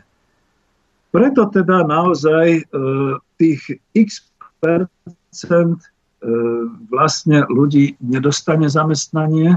Dneska sa darmo sociálna demokracia chváli, že klesla nezamestnanosť zo 14 na 11 To je možno len nejakým tým vplyvom konjunktúry trhu pracovného, že teda e, si fabriky naberali nejakých ďalších ľudí, ale nie je to nejaký trend, ktorý by bol dobrý a Ježiš Mariano tých 11 a podobne. Ja si myslím, že ono to začne skákať na čísla 14, 16, 18, 20 a podobne. No a príčiny... No, musím ešte jednu vec povedať, že príčiny. No okrem iného to existuje tzv. čierna ekonomika a v tej sa zamestnáva nespočetné množstvo ľudí, dokonca aj tých, čo to už vzdali byť nezamestnanými, čo už nie sú v žiadnych tých sociálnych sieťach ani nič podobné, no ale môžu prosperovať, pretože ako dnes to máte ten príklad e, všetkých tých prevádzačov, migrantov, predtým to boli nielen drogy, ale aj pašovaný tovar, všeličo iné, prostitúcia, všetky takéto veci. A, a pán Stanek a myslím, že aj, Peter, e, aj Vitkovič, Marian to pomenovali, že je zaujímavé, že do tých hrubých makroekonomických ukazovateľov, a myslím, že to pán profesor Stanek povedal, e, štátov sa už započítava aj táto predpokladaná čierna ekonomika, aby bolo jasné, že ten hrubý domáci produkt rastie. No s pánom Bohom, tak ako keď si toto kresťania nevšimnú a keď voči tomuto nebudú bojovať, tak potom pardon, ale čo sme to tu za krajinu. No Igor, ja som došiel v podstate už takmer na záver tejto problematiky trhu práce, ale povedz mi sám, ak ma je dobre počuť, ešte by som dokončil jednu časť, ktorá sa týka toho, čo som ešte minul začal, to znamená tých priemyselných parkov a ako to teraz vyzerá v Bangladeši. Možno? No, nejak no. nám stále e, trhá to vysielanie, aspoň tuto na sluchatkách, jak počúvam. No ale Ej. ešte je to jak, jakž takž počúvateľné. Ale mám tu jeden mail, takže e, najprv dokončíš a potom Čo? budeme reagovať na mail, alebo e, ti ho môžem prečítať teraz? Aha, tak skúsim dokončiť a možno potom skúsime aj tú tretiu formu, ten telefón. Neviem, čo sa to deje, priznám sa, že všetko v okolí mám vypnuté, tak ako niekto ono robí je to nejakú... chvíľkové, ono je to chvíľkové. Teraz momentálne ideš e, priam geniálne, alebo čisto. A, tak, jak sa hovorí, nakloním sa ešte hlbšie nad... Takže, takže skús to dokončiť a potom možno e, dáme ten mail alebo pesničku a mail e, rozhodnutie nechám na tebe. Tak toto už bude len krátke, ale keď púšťam hrúzu o tom trhu práce, tak kam spejeme? Kam s tým všetkým spejeme, tak ako som to tu povedal, a kde môžu byť východiska v tej ekonomickej demokracii. No minule som spomínal, že teda máme tu monokultúru automotív, automobilky a celý ten priemysel, ktorý dodáva pre tie automobilky. to je prekrásna produkčná schopnosť. Keď vidíte tie automobily na tom obrázku. To znamená, že Slovensko skutočne dokáže vyrábať naozaj moderné automobily. No, dokáže vyrábať. Ono ich len montuje, aby sme si povedali úprimne. To znamená, mnohé diely celom tom automotív priemysle sú len všelikde montované, dodávané, e, kompletované, finalizované. Finalizácia je dobrá vec a je dobré, že povedzme niektoré typy automobilov sa finalizujú, kontrolujú tu na Slovensku, čiže tu Zručnosť máme, ale tú zručnosť nemá národ, tú zručnosť nemá národné hospodárstvo, tú zručnosť má tá automobilka a tí ľudia, ktorí tam práve robia. A len čo opustia tú fabriku, oni síce tú zručnosť budú mať ďalej, ale nebudú mať kde uplatniť. Takže tak si povedzme, toto je pravda. Ale keď som spomínal e, tie priemyselné parky, tak kam to speje, tak my sme išli tou cestou kapitalistickou, že dobre, nebudeme vytvárať národné hospodárstvo, nebudeme to riešiť ako nejaké kruhy, cykly vertikálne, horizontálne usporiadané, tak ako som spomínal, tie výrobno-hospodárske jednotky za socializmu. Ale teda komu padne, tomu padne, tak do jedného priemyselného parku príde výroba toho, do druhého priemyselného parku výroba onoho, rôzne takéto. A toto sa stalo Bangladešu. A teraz ja to budem tu citovať a budem citovať o tom, že Bangladeš, teda pôvodne Bengálsko, bolo časťou Indie, kolonizované Britmi, ktorí tu cez východoindickú spoločnosť v 18. 19. storočí násilne vytvorili polnohospodárskú monokultúru založenú na pestovaní ryže, juty, sem tam bavlny. Potom nastali tie národoslobodzovacie hnutia po otrhnutí Kalkaty ako teda veľkého priemyselného centra západného Bengálska e, sa v tom východnom Bengálsku e, vytvorila teda, neviem, či republika alebo krajina Bangladeš, Tomu zostali len tie biedne polnohospodárske územia s jutou a s rýžou ako s monokultúrami, vtedy na svetových trhoch moc nebol odbyt o tej konkurencie schopnosti, ale to bolo tak slabé, že dokonca bol hladomor aj vnútri krajiny, pretože boli záplavy, bol nedostatok, slabá produktivita, všetky takéto veci. 10 ročia Bangladeš mal e, hospodárskú pomoc zabezpečovanú cez OSN nastali nové časy. Po roku 90 a dokonca po roku 2000 vznikli nové projekty podporované zahraničnými investormi. Znamená naozaj tými istými, čo sú aj u nás, len v inej oblasti, v inej branži. Vznikli zamestnania, ktoré citujem, sú z Wikipédie, to citujem, sú proexportne orientované zamestnania a tu v Bangladeši špecificky vznikli textilné fabriky. V textilných fabrikách pracuje neustále takmer 4 milióny žien v textilkách, ktoré boli založené, založené developermi. E, sú platení tými multinárodnými korporáciami. Krajina sa zaradila na druhé miesto textilného exportu hneď za Čínou. Nepripomína vám to Slovensko, ako aký sme my exportní v automobilkách a tak ďalej. E, to je všetko fajn prešli veľmi borlivým vývojom, napríklad e, niekedy v roku 1990 e, občianské, zase demokratické hnutia zistili, že skoro milión detí pracuje v týchto bangladešských textilkách. Potom boli aj nejaké filmy, kde sa to zakazovalo a podobne, bolo to vykoristovanie detí. No ale tie deti vyrástli a v roku 2013 pracuje v Bangladeši viac ako 1045 textilných fabrík, vyrábajúcich ošatenie podľa západných vzorov pre západné trhy.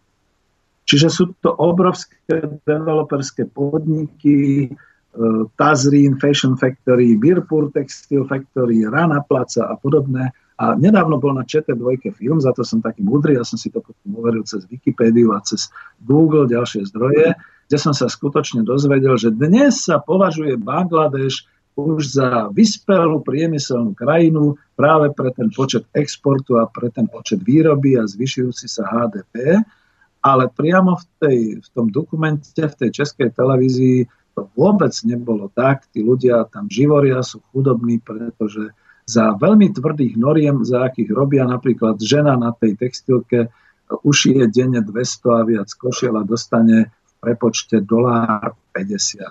Ale oni sú radi, že vôbec niečo dostávajú a že teda majú prácu a tak ďalej. Ale ten záver, pretože ten si myslím, že je naozaj taký spoločný aj pre Slovensko. Je to skôr odstrašujúci príklad, ako to môže dopadnúť aj v automobilkách a v tých našich priemyselných zónach, ak si nedáme pozor. Fabriky sú bez bezpečnostných a statických zabezpečení, stávali sa jedno poschodie na druhé, takže napríklad tá, tá korporácia Rana Placa v meste Savar mala budovy, povedzme, až 6 poschodové, kde teda tých 5 poschodí, čo poschodie to je jedna fabrika textilná, tieto zamestnávali na zmeny ženy i mužov, e, robili tisícky hotových odevov, veľmi kruté normy a vravím, keď oni dostávali za deň 1,50 dolár, tak si skúste, čo, čo sa nám to tu v Kauflandoch a v Teskách a všelikde predáva za fashion, za rôzne módne tovary, alebo možno aj na trhoviskách, ale to sú čínske, to nie sú bangladešské. Čo za to platíme, aké ceny a kto z toho ťaží mimoriadne zisky, čiže tie korporácie. A tu sa stalo niečo úžasné, za to bola aj, tá, za to bol aj ten dokument, v 2013 nastalo niekoľko požiarov, pretože už tak situácia bola kritická. Dokonca jedna celá fabrika, tých 6 poschodí spadlo, pozabíjalo to tam ľudí. Myslím, že to bola tá firma Rana Placa. A až keď k tomuto všetkému došlo, tak sa Bangladeš bangladešská vláda začala zaujímať, čo sa to tam deje. Však my sme veľmi dobrá proexportná spoločnosť a e, skutočne rastie nám priemysel a HDP a sme šťastní, sme veselí a bohatneme. Akurát, že tie milióny tých Bangladešanov živoria ako naďalej, akurát, že teraz už nie na ryžových plantážach, ale v tých textilných fabrikách. Ale má to aj svoj paradox. Tu som sa chcel zastaviť a ukončiť to. Má to ten paradox, že ľudia z tej jednej fabriky sa skutočne, a bolo to v tom dokumente, nejak spametali, zobrali osu do svojich rúk, vytvorili si zamestnaneckú fabriku, tá bola na prízemí, trošku možno ako viac chatrčovetejšia, ale predsa len na prízemí. Dokážu si rozdielovať príjem z predaja, naďalej majú svoje kontrakty so západnými odberateľmi, to si zachovali, tí im platia stále málo, ale aj to málo už dnes konečne stačí na to, aby si ten hospodársky výsledok mohli rozdielovať, zlepšovať si povedzme aj nejaké tie šicie mašiny a stroje, udržujú si pracoviska tak, aby to bola dôstojná práca a na konci som zostal úplne úžaslý, potom som si povedal, sakra, ja si to musím niekde pozrieť ešte raz, ale neviem kde, veď áno, oni vytvorili skutočne zamestnaneckú samozprávu, fabriku, kde vládnu zamestnanci a kde teda už skutočne e, sa nejaký ten prvok ekonomickej demokracie, ale len z tej biedy vytvoril. No a teraz otázka, čo myslíte? Je to len Bangladeš, alebo už sa k tomu začíname približovať aj my? S tými našimi developermi v tých e, rôznych priemyselných parkoch, s tými našimi veľmi rozvinutými exportnými tovarmi a čo toho vlastne tá republika má. Bodka, lebo tu som vyčerpal celú tú tému trhu práce, aký je otrasný a čo s tým teda skutočne budeme musieť robiť v rámci teda ekonomickej demokracie. Igor, ak je ma dobre počuť, tak ma nehaj, dáme pesničku a ak nie, tak skúsime ten chalofón. No, ono to kolíše s tým e, príjmom, s tou počúvateľnosťou alebo počuteľnosťou. E, zatiaľ to necháme tak a dáme pesničku a po pesničke, ak dovolíš, by som e, začal tým mailom. Dobre. Mhm. Nech sa páči.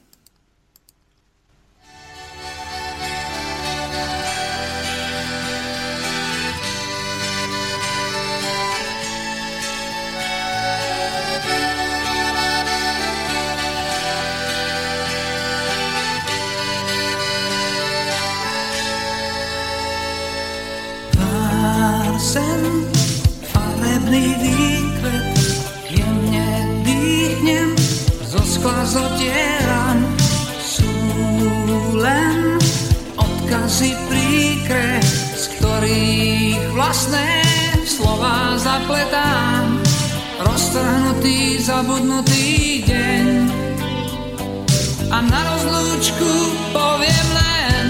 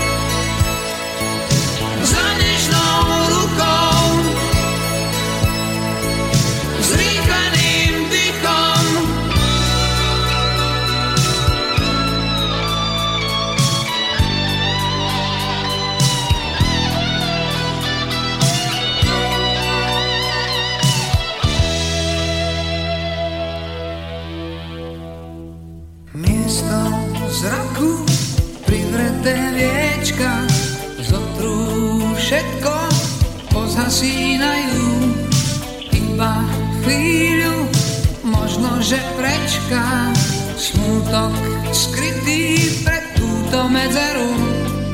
Roztahnutý, zabudnutý deň a na rozlúčku poviem len,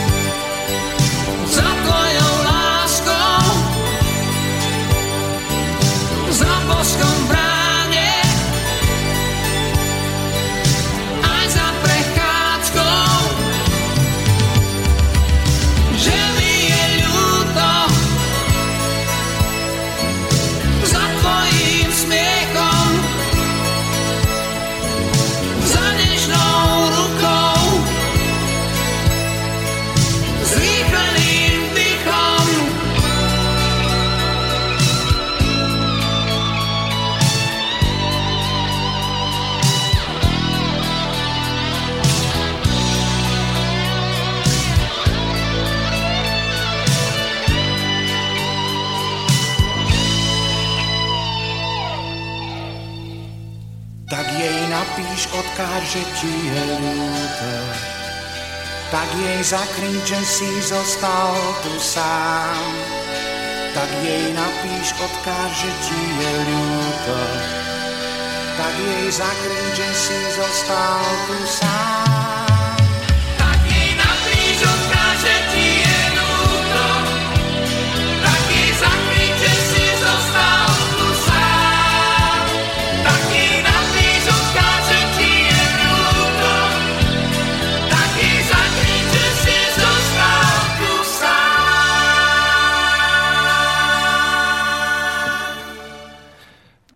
Po, pesničke sa vraciame do relácie Ekonomická demokracia a začnem s tým spomínaným mailom, ktorý nám došiel do redakcie.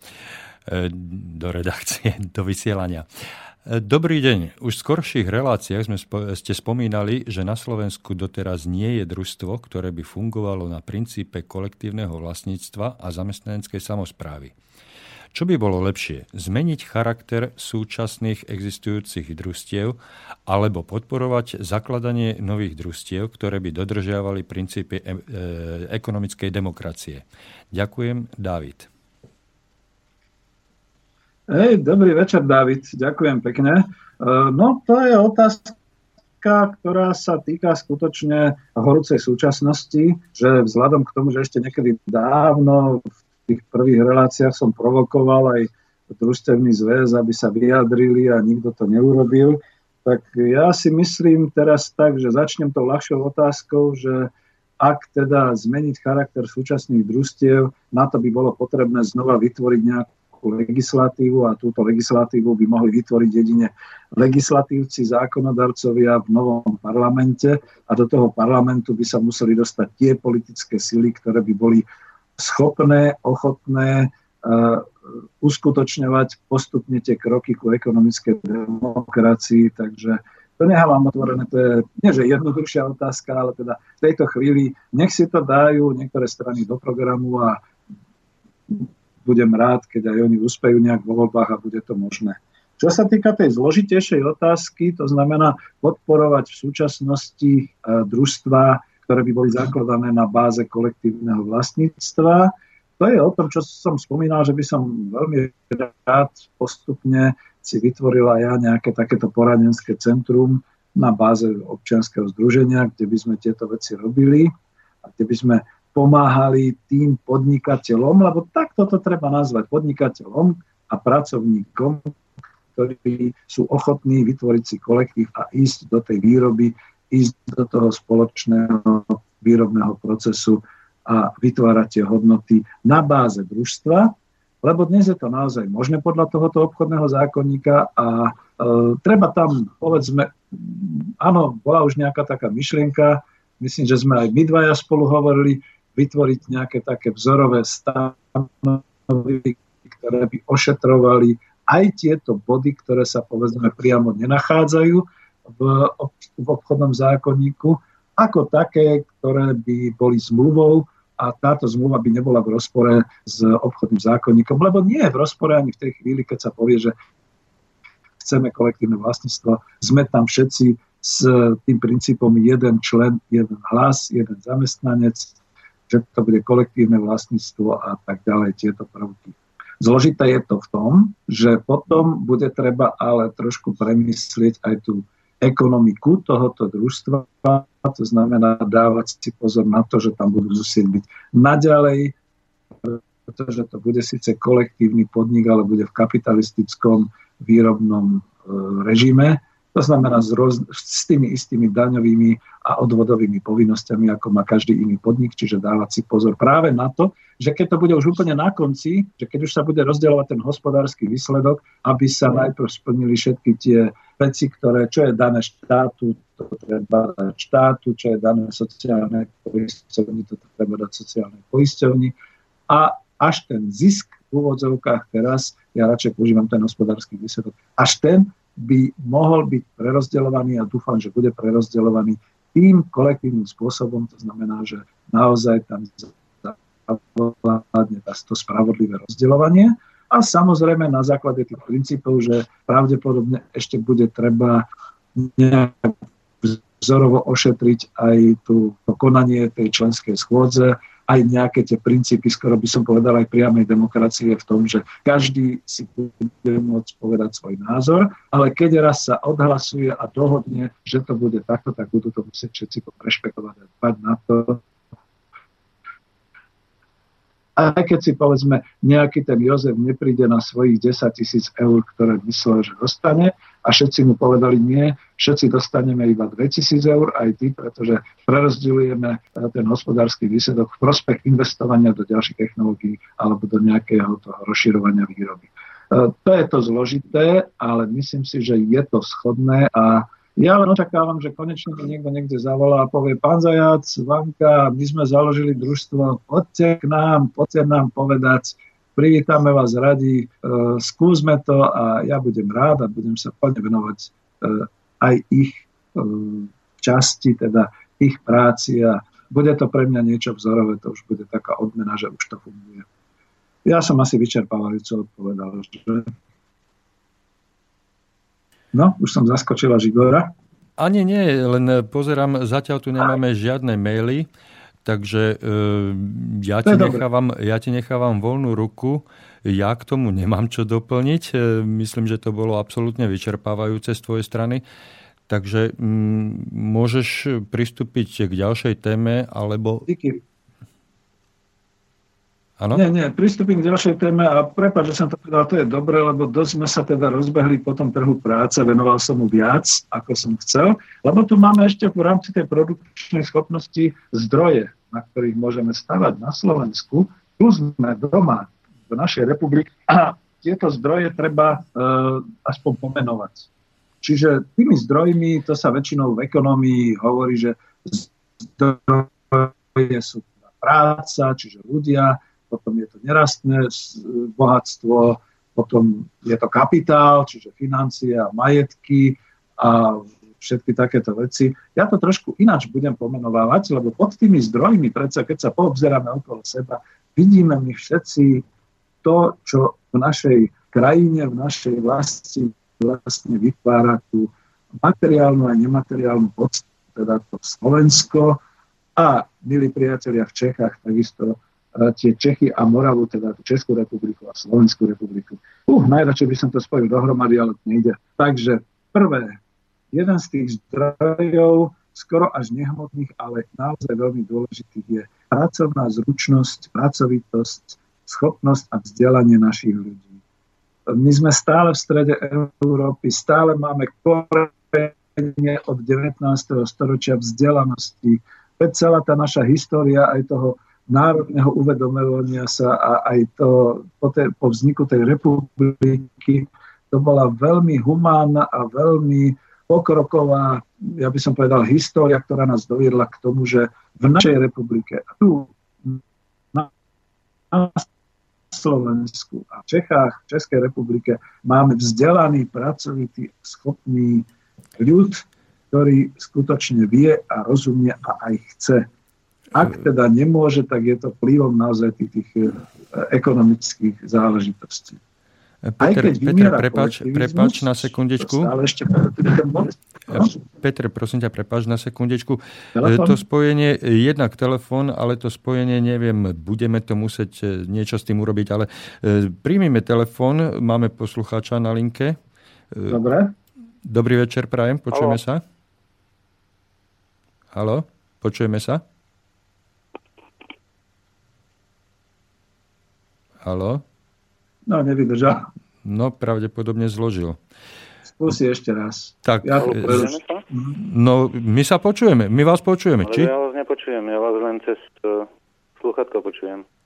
No však cez sluchátka, cez sluchátka, či? Peter, namiesto nepočujem vás, hej. No akože.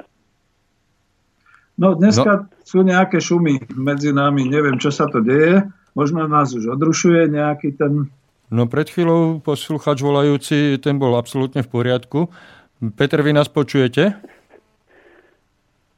Ale cez internet. No, no tak volať, čo budete mať asi s telefónom, skúste nám zavolať ešte raz. Môžeš pokračovať, Peter, zatiaľ? Veď práve, že skúsim, je to 8 bodov, ja ich skúsim pomenovať a pokiaľ bude čas, tak to rozoberiem. Čiže pracovná zručnosť, pracovitá schopnosť a vzdelanie ľudí. Druhý bod sú prírodné podmienky mierneho klimatického pásma. My si vôbec neuvedomujeme, v jakom raji to žijeme a keď ľudia cestujú po svete, určite mi dajú zapravdu, že nie všade je to tak.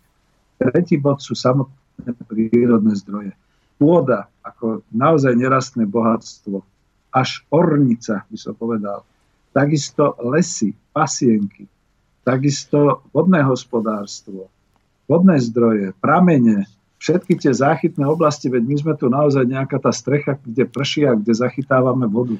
To je už až piatý bod všetkých tých zdrojov, ktoré môžeme využívať. Poslúchať z námestova, poslúchať z námestova sa nám e, opäť snaží dovolať, tak ho skúsime prijať. Dobrý večer, tentokrát sa počujeme. Halo? No tak bohužiaľ, asi to, asi to tentokrát nepôjde. Skúste napísať mail, to bude... Skúste napísať mail a ja ho sa pokúsim prečítať. Dobre, No, šiestý bod, naozaj nerastné suroviny, vyslovene v zemi, možná ťažba všetkého možného. Siedmy bod, a to si zase neuvedomujeme, je to nehmotné, naša priemyselná gramotnosť a dnes aj IT gramotnosť a kultúra, to takisto nie je všade vo svete a keď sem prichádzajú imigranti, treba si uvedomiť, na akej úrovni budú momentálne tie množstva tých imigrantov a na, na akej úrovni sme my. Čiže skutočne neoceniteľné niečo, čo máme a čo je potrebné, aby sme si zachovali vyslovene v živej štruktúre v našich telách a v našich dušiach, že priemyselná gramotnosť, to nemá každý, aby dokázal vyrábať priemyselné výrobky, zručnosť, všetko k tomu je daná. A nakoniec poloha. Poloha v strede všetkých tých logistických ciest zo severu na juh, z východu na západ, čo je neoceniteľné. Tu dám len poznámku, kým ma zase prerušia, lebo trošku to znervozňuje zase. E, ako v rámci tej polohy a tie logistické cesty, veď momentálne sme si práve doslova prekakali tie možnosti a žiaľ už sa to teda to Ukrajinou nevratne asi porušilo že sme rozmýšľali o tej širokorozchodnej dráhe z, od Číny cez Rusko, Ukrajinu, cez Slovensko až niekde s terminálom v Viedni.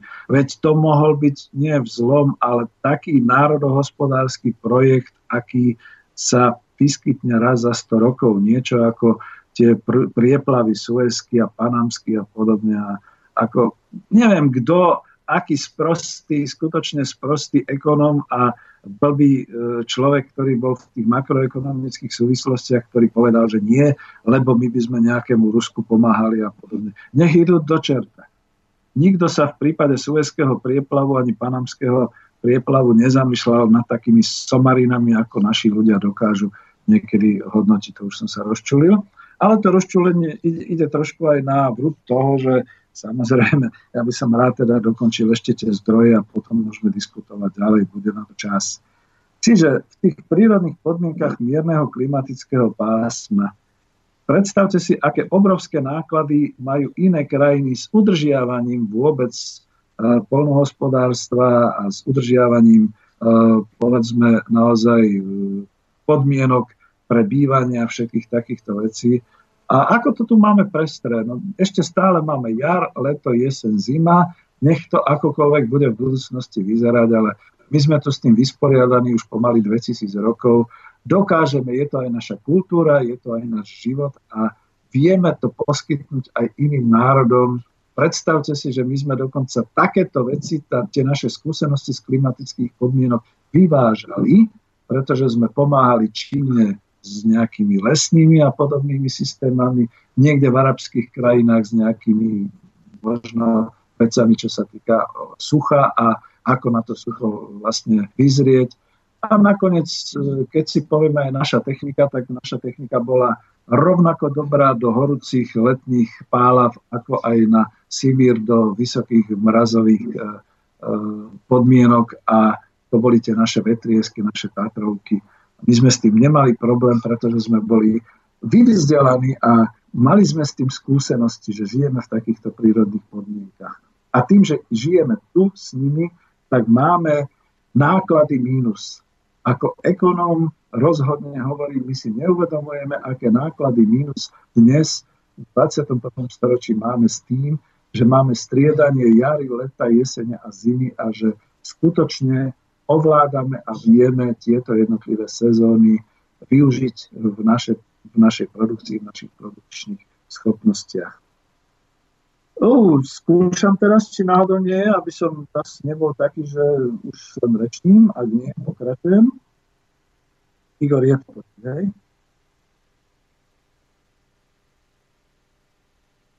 Igor?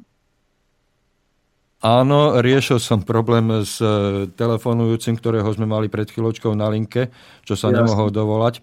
Uh, nepočúval som tvoje posledné slova, lebo skutočne Dobre, musel som... len, že či je to počuť a či môžeme ísť ďalej. Len to som chcel, že ak je na linke, tak samozrejme... No, ja som ho požiadal, aby, jak si aj ty navrhol, aby nám e, radšej napísal, pretože to spojenie s ním, jak si k, nefunguje momentálne. Neviem z jakého dôvodu. Stále nám robí problém ten signál, neviem, či si na wi alebo si priamo na kábli u teba doma uteká nám to, ale, ale no, je to, je to ešte, neviem, či už v počúvateľnej forme, ale niekedy je to vynikajúce a niekedy absolútne zle.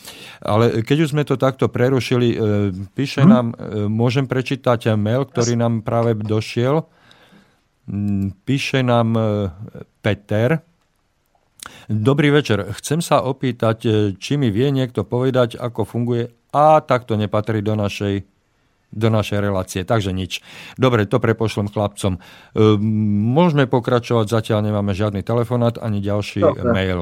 Dobre, Hej. takže nech sa páči.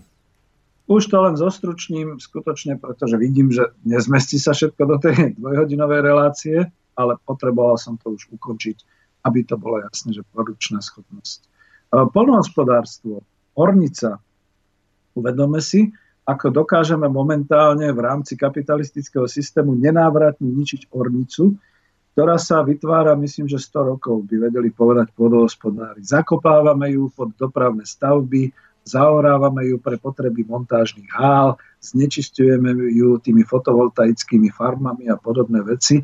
Pričom ornica je niečo tak zvláštne a tak vzácne a tak sa tvorí biologicky, že to snáď ani nie je možné, ako sme my ako si dokážeme ten náš prírodný produkčný zdroj momentálne ničiť.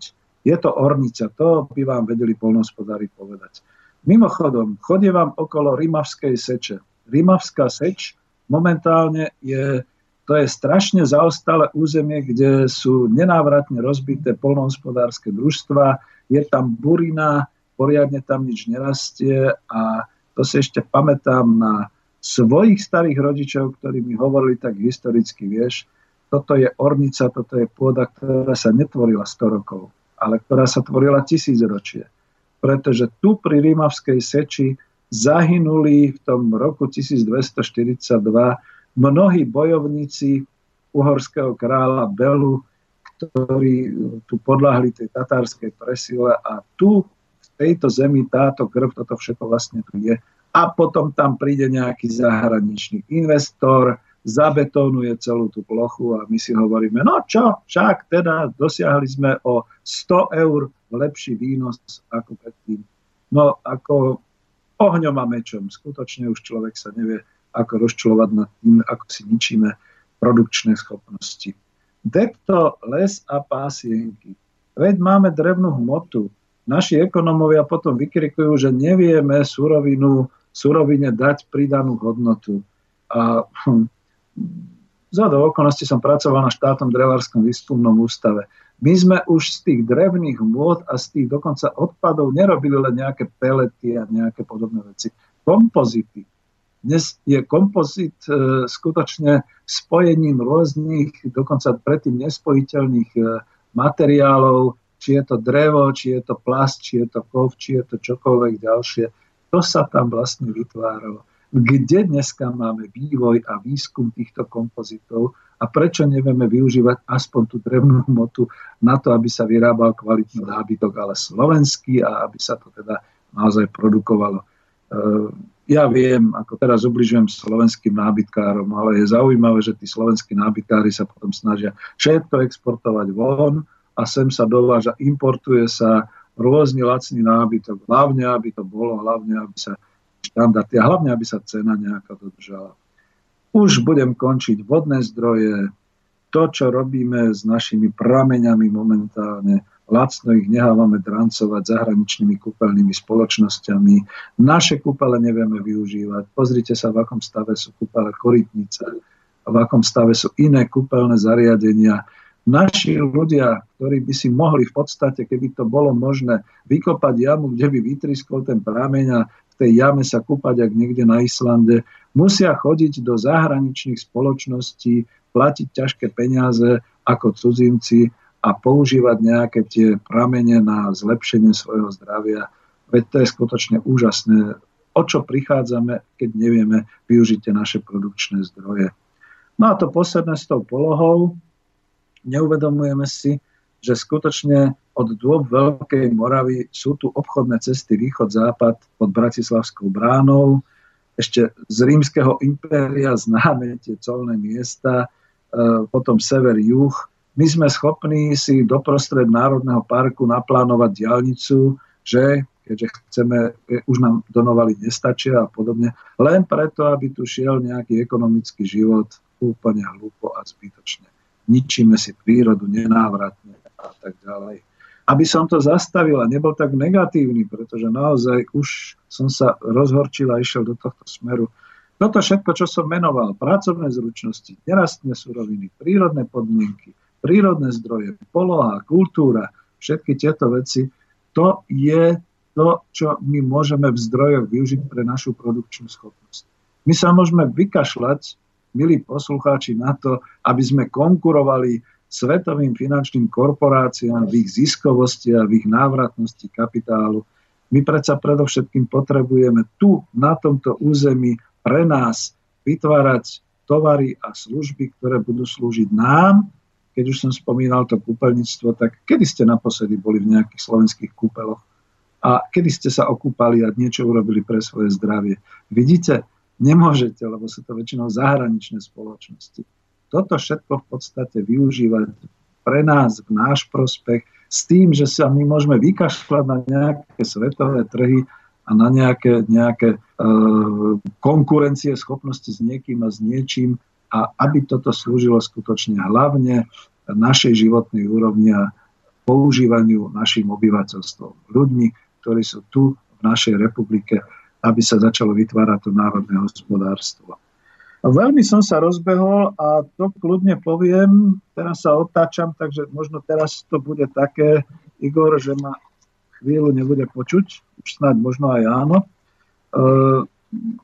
tak ako Marian Vitkovič hovoril, že má grafy, ktoré sa teda nedajú ukázať, ale pretože som zo strojárskej oblasti, tak som chcel aspoň jednu perličku. Tak ako sú tam tie automobily znázornené, my sme schopní a práve v ekonomickej demokracii, pokiaľ sa vie potom na tej úrovni nejakého centra pre zamestnanecké samozprávy dohodnúť a niekde naozaj na tej republikovej úrovni rozvinúť množstvo projektov, my sme schopní zabezpečiť už dnes, alebo ešte dnes, lebo nie som si istý, či to bude do budúcnosti, finalizáciu takých rôznych tovarov, ktoré tu boli, ktoré len treba trošku obnoviť.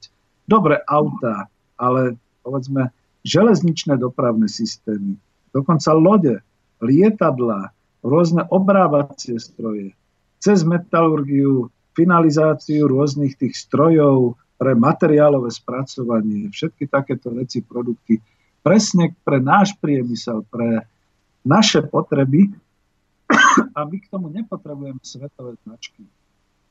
Touto cestou je potrebné sa vydať hlavne kvôli tomu, že v tej chvíli, ako náhle vzniknú a budú sa vytvárať takéto tieto pracovné zamestnanecké kolektívy. V tej chvíli je zabezpečený odbyt, sú zabezpečené možnosti teda e, obehu tovarového a obehu peňažného priamo v rámci národného hospodárstva. A my nepotrebujeme a budeme sa potrebovať veľmi brániť práve tejto neokoloni- neokolonizácii, ktorá sa nám tu hrnie cez túto monokultúru, automotív a cez tieto uh, priemyselné parky, pretože zdôraznil som, že ak sa bude pokračovať tým smerom, ktorým teda ideme, tak sa dožijeme toho Bangladeša, pretože postupne sa odpíli sociálny štát, postupne sa odpília všetky tie kontroly a všetky tie mechanizmy, pri ktorých nejakým spôsobom sa ešte dodržiavali nejaké tie zmluvné podmienky pre prácu ľudí a pre systém, ktorý tam vzniká, napríklad to, čo sme hovorili o tom Bangladeši, zdanlivo vyspelá priemyselná krajina proexportne orientovaná, tí ľudia tam živoria. Toto chceme na Slovensku. Vážne si myslíme, že toto má byť naša budúcnosť? Že toto pripravujeme pre naše deti, pre našich vnúkov, aby sme tu boli nejakí otroci nejakých týchto nových kolonizačných developerských firiem, ktoré budú zo Slovenska ťažiť hlavne lacnú pracovnú sílu a o ostatné sa už nebudú zaujímať a budú chodiť delegácie Medzinárodného menového fondu a všetkých ostatných a budú nám tlieskať, aké máme vysoké HDP, ako sme proexportne orientovaní, ako prispievame do európskej integrácie a všetky takéto veci. A ten, kto bude mať rozum, tak jednoducho spálí svoje švesty a ujde niekam inám, pretože túto to bude naozaj už veľmi, veľmi, veľmi obmedzené. Práve kvôli tomu potrebujeme ekonomickú demokraciu. Je to alternatíva. Alternatíva, pretože máme zdroje, máme prácu, vieme sa zabezpečiť, vieme si to zorganizovať a potrebujeme skutočne k tomu iba presvedčiť verejnosť. No, Igor, ja som sa skutočne rozbehol dnes mimoriadne ostro, ak ma nebolo počuť, dúfam, že to nie je nejakým tým pôsobením nejakých tých síl, že nás začínajú rušiť. Už človek začína byť tak trošku taký konšpiratívny. A pokiaľ teda poslucháči sa nedovolali alebo teda nedali maily, tak asi sa blížime k záveru. Došiel ten mail? E, mail od posluchača neprišiel, ale e, na počudovanie sa výrazne zlepšila tvoja počuteľnosť, počúvateľnosť, prestalo to haprovať, bolo to takmer ideálne. No a e, neviem, čo ďalej momentálne, lebo majstrom dnešnej relácie si ty. Myslím, že to bolo vyčerpávajúce a skutočne si bol na nezastavenie v niektorých momentoch. A, rozumiem. Je, je to v poriadku, ale vieš, to sú kompaktné témy. Samozrejme, samozrejme. Presne, že keď začneme hovoriť o produkčnej schopnosti, nemôžeme sa zastaviť niekde uprostred a začať potom v budúcnosti hovoriť. Ale veď tam sme spomínali tú ornicu a za toto poľnohospodárstvo. Tam sme spomínali tú schopnosť ľudí, e, to vzdelanie a, a tú zručnosť e, priemyselnú. Za to môžeme robiť tie fabriky. Ako na záver, dobré zhrnutie, a to môže byť aj dialog, aj s tebou, keď, keď ťa niečo napadne, ale mňa napríklad už napadajú také perličky, že my napadajú perličky po slovensky, že my sme zabudli, že teraz ako vláda začína s tými, že oživiť hladové doliny a priniesť tam podnikanie a podporovať podnikateľov. Zase poviem škaredo, nech idú do čerta. Ako keby si neuvedomovali, že všetky tie doliny, ktoré oni nazývajú, vo všetkých tých dolinách sú niekde nejaké zhrdzavelé fabriky a prevádzky, ktoré treba len oživiť.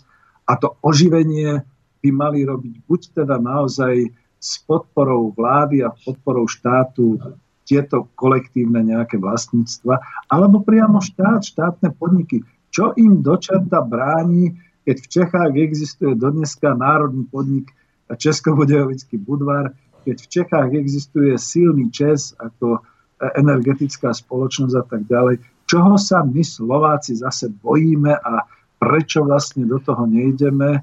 Ja viem, odpovede by mnohí ľudia našli. Pretože v tých hladových dolinách tam no, už možno sú 50, možno 60 roční. Ale ešte v 90. rokoch, keď som chodil po tých fabrikách, keď to teda ešte e, vyslovene teda začalo hrať na melódiu teda budúcej produkčnej schopnosti, pretože naozaj sa oživila aj tá produkcia niekedy v tých rokoch 93-97, kým prišla tá prvá hospodárska kríza na Slovensko. tak vtedy vlastne napríklad mnohí, s ktorými som hovoril, e, spomínali to, že viete, my tu máme zamestnancov, ktorí sú z takej kultúry, ktorú voláme kovorolníci. Kovorolník to je veľmi šikovný človek, ktorý má veľkú priemyselnú zručnosť, dokáže robiť ako operátor, ako manipulátor strojov, dokáže robiť ako zoraďovač, dokáže technicky vymýšľať nové veci, ale po smene zloží svoje veci a ide domov a tam si pestuje obilie, kukuricu, zemiaky, chová si prasatá, má tam sliepky, žije teda takým tým rolnickým spôsobom a má to také vyvážené. Tí ľudia neboli nikdy v strese, tí ľudia boli v pohode, pretože mali svoju pracovnú istotu, svoje zárobky, popri tom mali všelijaké svoje ďalšie činnosti. A toto, a to, bude, toto na Slovensku zaniká. A toto bude pravdepodobne témou e, tvojej ďalšej relácie, pretože dneska, dneska sa nám to už e, minulo, uplynuli nám aj posledné sekundy, takže Poprosím ťa o nejaké záverečné slovo, kratučke. E, prepáčte mi, dúfam a verím, že poslucháči boli trpezliví, vypočujú si to a budú rozmýšľať presne o tom, lebo toto všetko je inšpiračné. To je pre nich, to je pre vás, aby sme niečo začali robiť. Ďakujem veľmi pekne. Ja odtiaľto od mixažného pultu ďakujem tebe a aj našim poslucháčom za trpezlivosť a e, dúfam, že e, tvoje slova padli na úrodnú pôdu. E, prajem našim poslucháčom príjemný večer a ešte ďalšie relácie. O pol hodiny by mala začať e, rekapitulácia, myslím, kde sa dozviete ďalšie novinky zo života nášho, vášho slobodného vysielača. Dobrý večer, prajem. Táto relácia bola vyrobená vďaka vašim dobrovoľným príspevkom. Ďakujeme za vašu podporu.